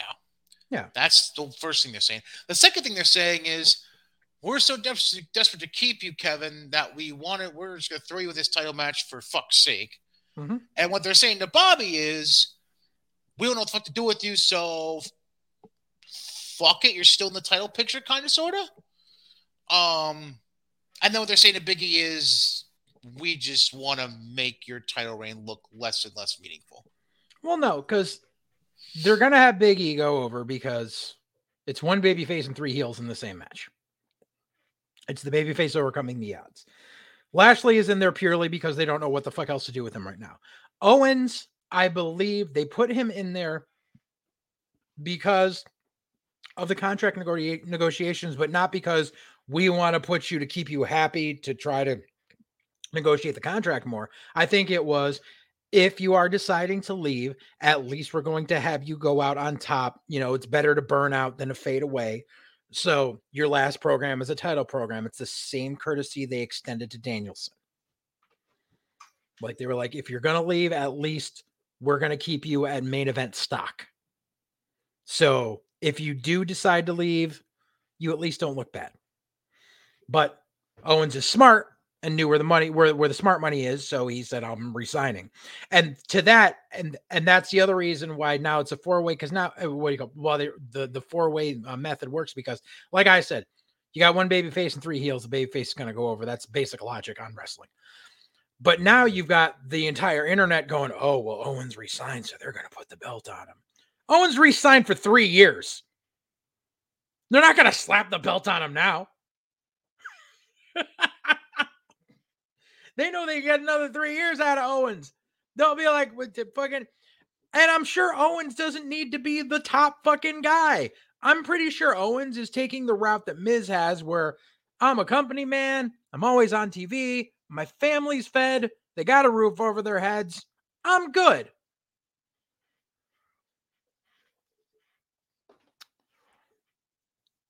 You're muted. Sorry, god damn it. Um, yeah, that's long, that's long and short of it. Um, yeah, I'm just I don't know. The the picture's just weird. Obviously, Big E's gonna win. We all know that. It's just it's just weird. I don't know. Um. By the way, take a look at the rest of day one real quick on the Raw side. Mm-hmm. Edge versus Miz, which will be good. Kind of came out of nowhere, but will be good. And then you have the Becky and Liv rematch for the Raw Women's title. Uh. Yeah, I know. I'm sorry. Um, SmackDown side, we have Drew McIntyre versus Madcap Moss because that's what the fuck we want to see. Ah. Um, the Usos versus the New Day for the SmackDown tag titles, and then obviously the one thing that's good about SmackDown these days um, Roman and Brock for the Universal title. Now, this is what we really need to get into.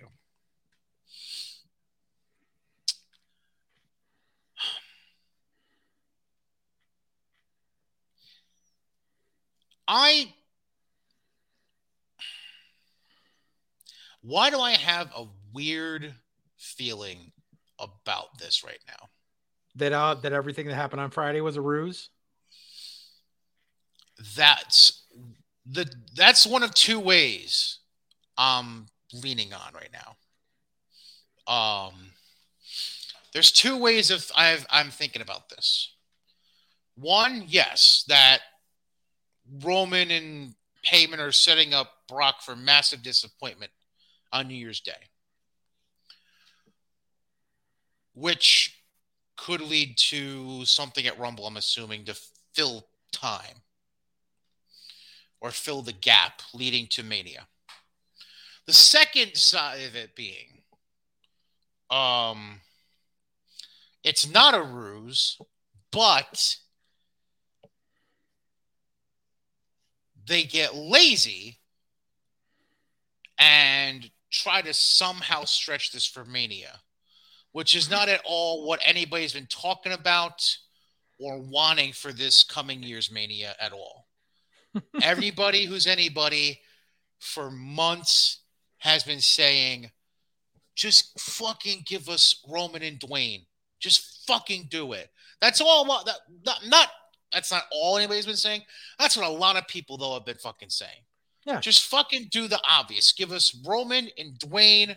Yeah. And call it a day.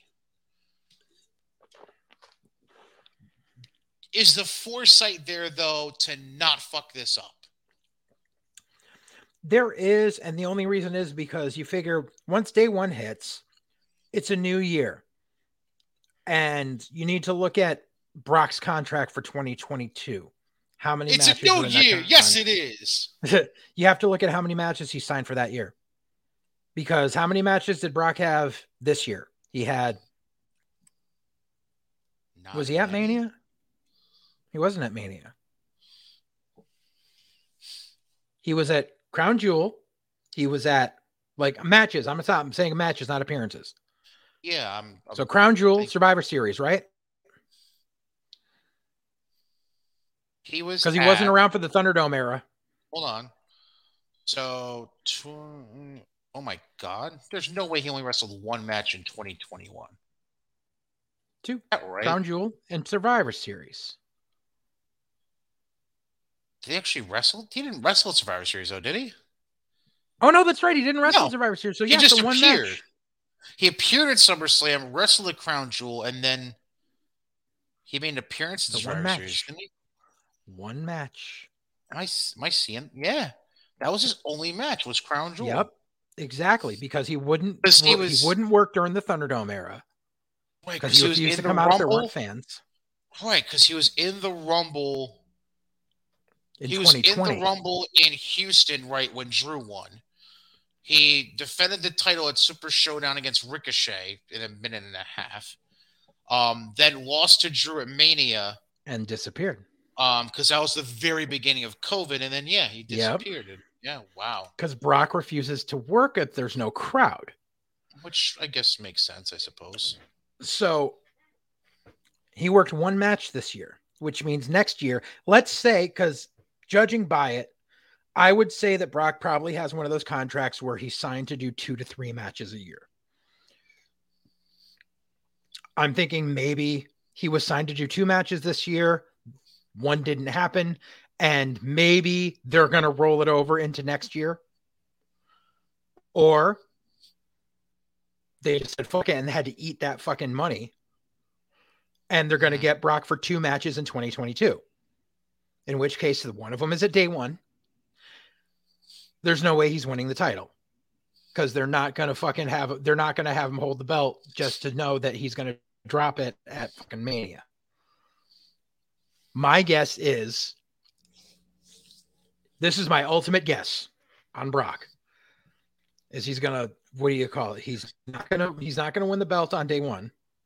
And then somehow, somewhere along the line, they're gonna build a program for not the title, but for the internet jerk off match that everyone claims would be such a draw, but Vince knows isn't a draw but he'll do it at Mania anyway because they're both old and they're both ready to go out to fucking pasture and they're not worth the money anymore.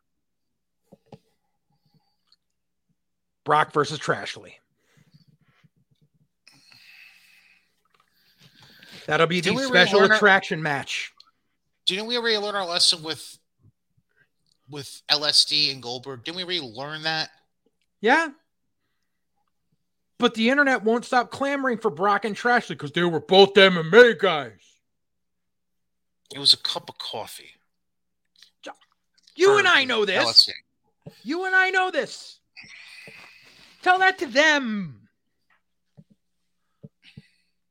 So, like I said, it'll be the special attraction match at Mania this year, and then they'll both go away. It'll be it'll be Brock versus Goldberg at Mania 20 all over again. Is Bobby's contract coming up? He can't have that much time left on it, and he can't be willing to keep going. He's in his late 40s. Oh, I know that, but and he's got nowhere to go. Like they gave him the title, he was the lowest drawing champion of all time. And I'm not talking about attendance gates because of COVID. I'm talking about TV ratings and pay and fucking streaming buys. He was the lowest rated champion of all time. holy shit. What?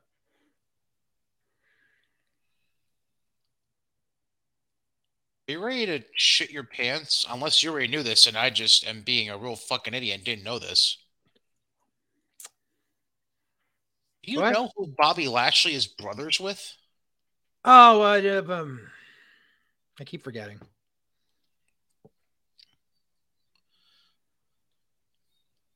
Max Caster. Yeah. I did not know that. Yeah. Sorry, I'm just. Yeah. I, I was looking up Lashley's contract and just randomly came across. Yeah. I try to ignore Wow. shit like that. Huh. I I, I would have never guessed that. Anyways, um, all I can find is all I can find is his is the no, number on the contract. Huh. But yeah, I agree. There can't be a whole lot of time left on it. Um. But yeah, Cause and here's the other here's so getting back to Roman and Brock. Let's let's leave let's leave Trashley out of this. Let's get back to Roman and Brock. All right. So here's where you need to realize something. Brock Brock can't get over as a babyface. Mm. It's just it's not working. No one want like you know, it's like Brock gets the the pop or whatever, but that's because he's a special attraction. Brock no one likes Brock on a human level. He doesn't have that human connection with people. Well, yeah, we know that. turning Heyman babyface is the dumbest thing in the world. Because then Cornette talked about it earlier. He was just like, yeah, I, he's just like Cornette compared it to when he had to play babyface for that short time in Crockett and how it just didn't work. Some people cannot be a babyface, especially as a manager. Like I will, I will attest. I have been a heel manager almost my entire career, except for two appearances at fucking Wrestle Jam. Did I do what I had to? Yes. Was, was I able to pull it off? I hope so. But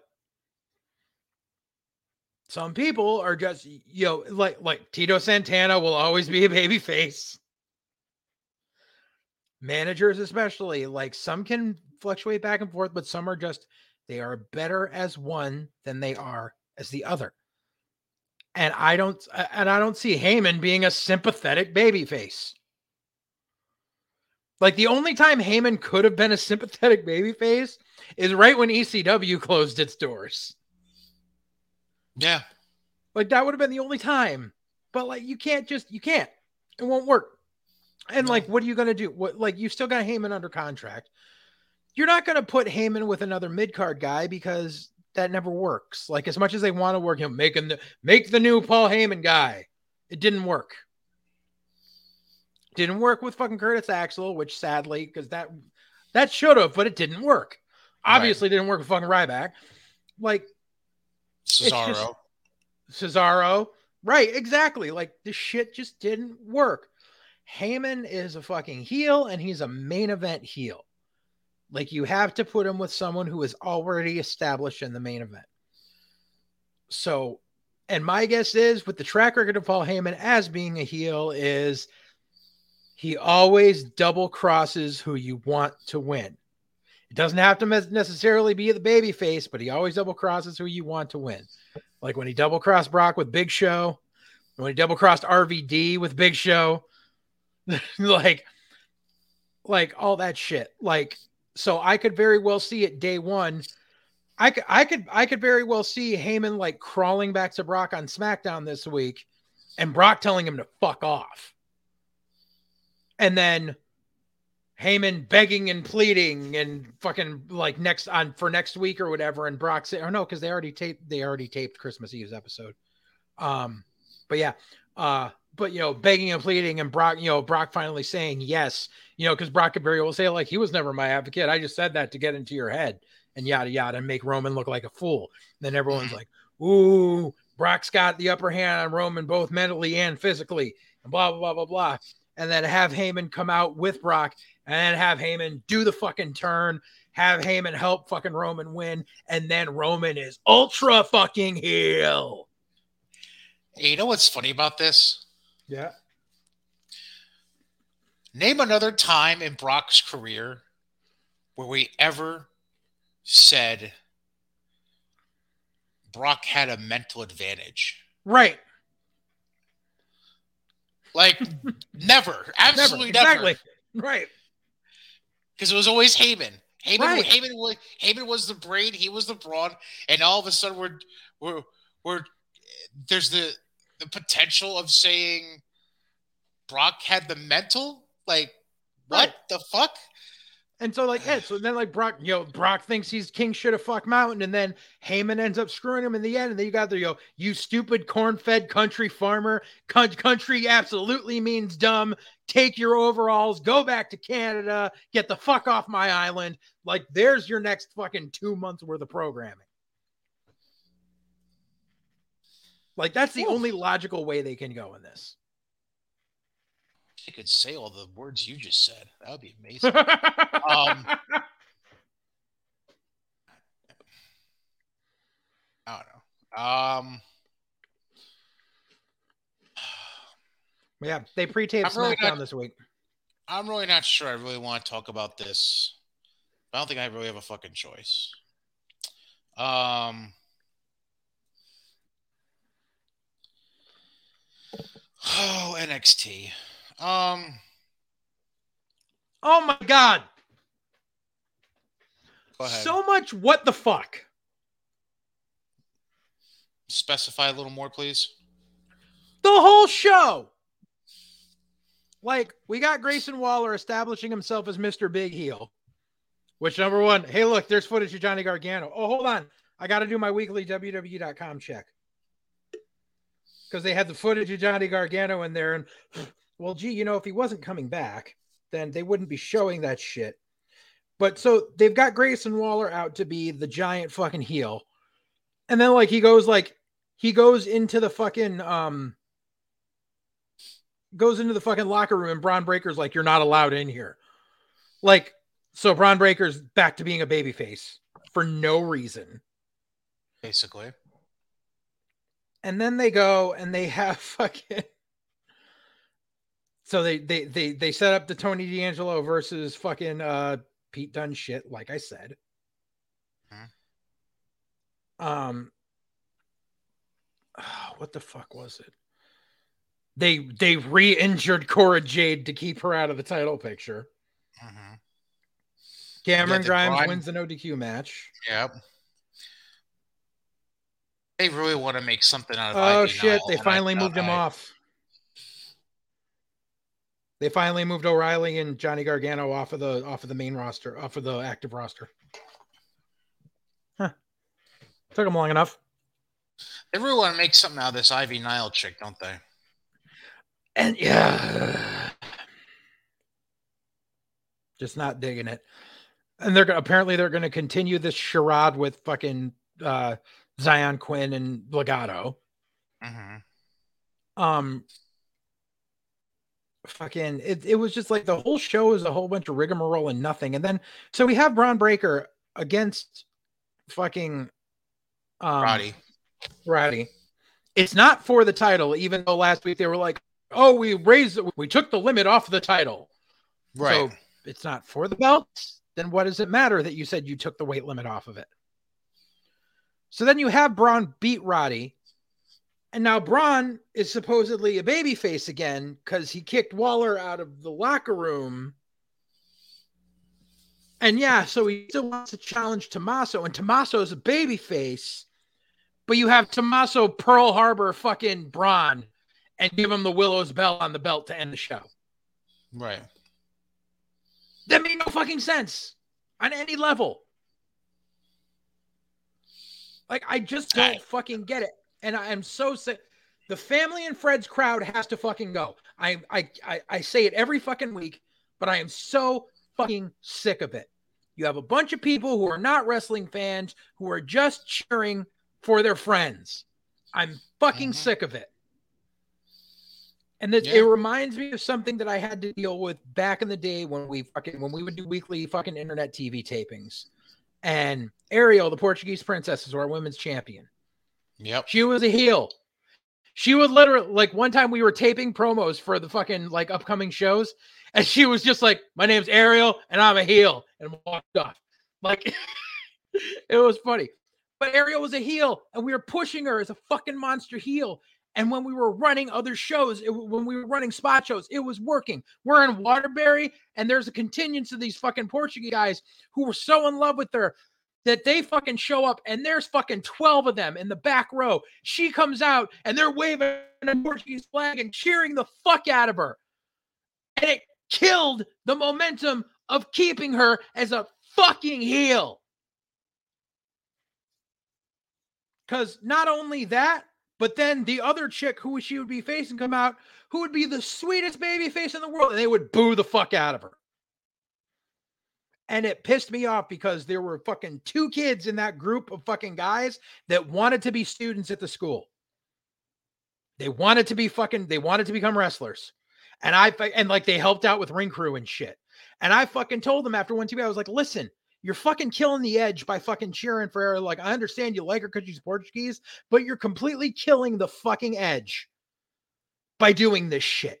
And the kid got all fucking indignant and pissy at me and went home and literally went on his keyboard on the local message board and blew up my shit about how much of a fucking asshole I am and how I disrespect the fans and all this shit. And what it ended up doing, it made me the biggest heel in the fucking company. And I ran with that shit. He inadvertently helped you while hurting you. That's cool. Exactly. Oh, um, that's funny. Um, so I'm just gonna run through quick, and then you can give your piece on anything if you want. This is what we have set up for NXT coming up this week. We've got Lumis against Trick Williams, apparently. Yep. So I think this is Trick's first match since being on Yep, the TV, right? Match. Yeah, the tag match Um, with Hello. Oh, right. But eh, uh, singles, we'll say. Yeah. Um, we get Dunne and Tony D'Angelo because we've been really waiting for that. Mhm. Um, GYV, who just lost to Kushida and Ido, I believe it was. Euro. Um, Jacket Euro, time. thank you. Uh, now they got to face the Creed brothers. God bless their souls. Um, The- Yeah, because that's and- heels versus heels. yeah, that makes sense. And then we're gonna get Raquel and Dakota Kai in a street fight. again. Yeah, because you know, because they got to do that. And the and so Harland had his first match, and they they turned him into the monster that like the the monster that's loose, and started beating the fuck out of everyone. They had him beat the fuck out of Brian Kendrick and throw him down a flight of stairs. Like Oh, at least right, that was right, good. Yeah. Yeah. Like at least they're doing that correctly. Oh, we have one saving grace. That's good. Yeah. You know, now all they got to do is lead to Joe Gacy not being able to control him anymore, like completely. Like 'cause Gacy, like you know, because like they had him like where he beat him, and Gacy's just like, "Are you better now?" And Harland's like, "No," and he's like, "Well, then beat him up some more." Like, but there's gonna get to that point where he's not gonna be able to control the monster anymore. They're, they're gonna do the Doctor Frankenstein angle. That's lovely. Yeah. Um. Yeah. And we're Um, oh, apparently we're- that new bitch in the tennis skirt. Oh. So like the promos for like um, Tiffany, whatever. yeah, fucking, yeah, yeah, I'm, yeah, I'm, a. I'm a rich daddy's girl. No one wants to see that shit because it's not 1993. Right. Um, but Jesus, like, Tri- I'm telling you, after the holidays are done and Trips goes back to work, shit's gonna change. we'll see. Because the Well, I first mean, thing Trips gonna do, he's gonna sit, he's gonna sit HBK down and go, "What the fuck are you letting them do down here?" Because HBK was just like, "Oh no, it's still the regular crew that has it. Just, oh, no, it's still us running it." I'm like, "Well, then it's your fucking fault, motherfucker." We can only cross our fingers and hope. Um, yeah, I mean, you got anything else? I mean, I that's all the stuff I got. Anything else you got? As far as wrestling, um, actually, there's one thing I wanted to note that I saw this morning. Uh, Maven Bentley is officially retiring. Really? A lot of people aren't familiar with them, but Maven Bentley has had a lot to do with Combat Zone Wrestling over the past at least decade. Uh, he's, a personality of sorts. Uh, done some announcing, done some you know promo work and stuff, but he does a lot of behind the scenes production stuff for Combat Zone. Uh, does a lot of their like insurance stuff. Um, but yeah, he said that uh, last night was his final show, and he's uh, going off to do, focus on some new career stuff. And uh, you know, he, he doesn't hate the wrestling business. He loves everything he's done in it. He thinks he's leaving it better than he found it. Uh, uh, he helped to like get a lot. What do you call it? Like just get people in. But uh, yeah, just uh, twenty years and hanging up, and you know, he's he's okay with it. He's not bitter. It's it's it's, it's a good thing. You know, sad to see him go, but glad that he's doing it on his own terms. Yeah. That's all, that's really the best case scenario, honestly, when it comes to the business, is going on your terms. And, you know, some they'll get that opportunity, and for him to have it, that's good on him. So good on Maven. Happy for him. Exactly. Um, all right. So And I had one other story. 30. Uh, oh, I said ahead, I had one ahead, other story. Sorry. So, sorry, yeah. I was It's all right, but that's why I wanted to leave it to the end because you know if I start rambling that way, you can just cut me off. but so um fucking stupid ass Facebook memories. It's actually something popped up that wasn't even in my memories because I didn't have Facebook at the time. Mhm. But it's some 12 years ago today. Uh for those of you watching the the actual like YouTube version, you notice I'm wearing a hat. I don't do that. Like I usually have my skull cap or whatever. Uh Right. so what happened was um what ha- happened was uh December of 09 a friend of mine uh she gave me an invite to come down to see her family and her husband and all that stuff um for Christmas party. And uh you know just you know cuz I needed you got I wasn't in a good place up here. I needed to get away for a couple of days. So she gave me an open invite and I'm a Carolina Panthers fan. So I was actually able to find tickets on the ticket exchange. I got some really good fucking seats for like 75 bucks a piece. Um, so I was like, well, fuck it, you know, two birds with one stone. They had they have a home game that weekend. And uh yeah, I'm gonna go down and fucking see an old friend and catch a Panthers game. And plus, like, you know, just you know, just get away. I'm like, hey, North Carolina is warmer than Connecticut. And boy, was I wrong because for those of you that can remember things, December 20th, 2009, there was a giant blizzard that hit the East Coast. So you see, I had this smart plan. I was going to leave on Friday late. I was going to get out of work on Friday. I was going to take a nap. I was going to leave late Friday night, drive through the night, get to North Carolina in the morning, check into my hotel, sleep for a few hours, go to the Christmas party, and go to the uh what do you call it? Um or was it Thursday night that I left into Friday? That might have been it. Yeah, Thursday night and Friday because it was a Saturday game. Yeah, so Thursday night to Friday, then blah blah blah, go to the Christmas party, then uh, Saturday go to the game, then drive home Sunday. So I'm on my way down. I left at 10 o'clock at night in my friggin' Subaru station wagon and uh friggin' headed down and uh, I actually it was uh, I, I had a I still had a TomTom GPS at the time, so it has your estimated time on it of arrival. And I remember going 110 down the highway because there was no one on the highway, and I cut like an hour off of my time. so I stopped in Hershey, PA, at about 5 a.m. to get gas. I was like, "Oh, snow flurries."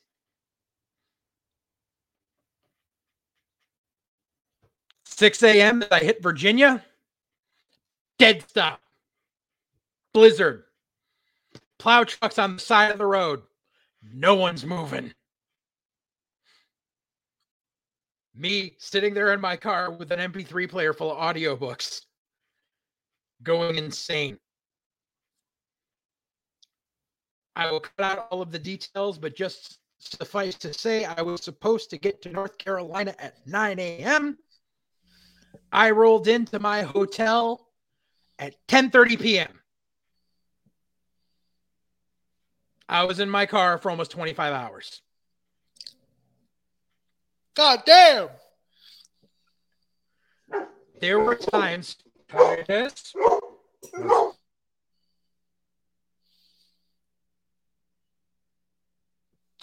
there were times when I was on the road where like they took us off the highway and I still have the photos because I had a digital camera at the time. This is before a cell phone. Uh, well, I had a cell phone, but it was before, you know, really good pictures on a cell phone. So I had a digital camera and I've still got the pictures where they shut down the highway because you just saw a hill going up and 18 wheelers just like scattered all over the place. So there was a there was a point where like I was like taking side roads because thank God I had a GPS. It was a rarity back then. And I was just like, and like all the highway on ramps were closed and shit. And there was one highway on ramp that was open. I don't think it was supposed to be open. Because I got onto that thing and I was the only person on the highway. And I'm in the Appalachians. And I'm on like a two lane highway that hasn't really been plowed, looking over a cliff with a fucking barrier like this high. It would it, was it was a very strange experience. It was one of those like you thank God you're still alive at the end of it. It kind of really think puts things into perspective. Uh because I like I, I I was actually talking to my friend this morning about it was because I was like I wasn't in a good place at the time, and like I was having really bad thoughts, and that trip down made me realize like when I don't want to die comes in my head, like it may have taken something catastrophic to do it, but at least it was Right. there. Yeah. So I finally get down. So I missed the Christmas party, obviously. But I checked in the hotel and she actually worked for Marriott at the time. So I got the hotel for the employee rate at like 30 bucks a night. Oh, nice. Yeah, exactly. We go the next day. We went out to breakfast. That was my first time with Bojangles.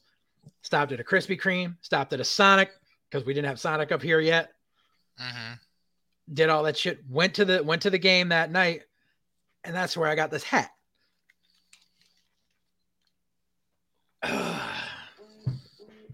so yeah, I've had this uh, Panthers hat for 12 years today. And yeah, I know my team ain't doing that well this year, but I don't freaking leave my team when they need when they need us the most. But yeah, that was a good game. They played the Vikings and they sacked Brett Favre like nine times. Screw Brett. Not a fan of Brett. Yeah, So, but it was it was a, but it was a good night. And here's the weird thing. Here's so the whole fucking blizzard and shit. I go to sleep that night. I wake up in the morning, everything's melted away. Everything. Damn. Because it was 65 degrees in North Carolina. Oh, that would make sense. So like when I got there, there was snow all over the place. I woke up in the morning, gone. Hmm. So the stadium probably just looked like nothing happened. Oh yeah, stadium was great. It was it was it was chilly for them because it was like 45 degrees. You probably walked out with shorts. Was like, this is nothing. I was in my jersey and my leather jacket. I was fine. Bunch of wusses. Anyways, but yeah, yeah, that's a pretty cool story. But Yeah. I, I would never. oh. I, I would have lost my mind. I would have lost my I, goddamn mind. Dude, I was I was delirious sitting in a car. I was living. I was stopping at every gas station, and they like this is before Lipton sweet tea was a thing up here, but they had it mm-hmm. in every gas station down there. So I drank like six one liter bottles of Lipton sweet tea. So I was just running off sugar and listening to the audiobook of Fight Club. My brain was not there. Mm, guess so. Damn.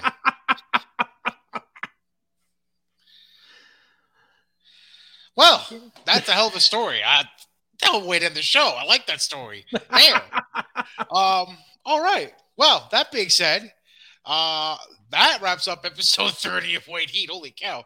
Um, yeah. Uh, for those of you who are celebrating, enjoy the the Christmas holiday coming up in the on the week over the weekend, as we're recording this on Monday, December twentieth yep. of twenty twenty one.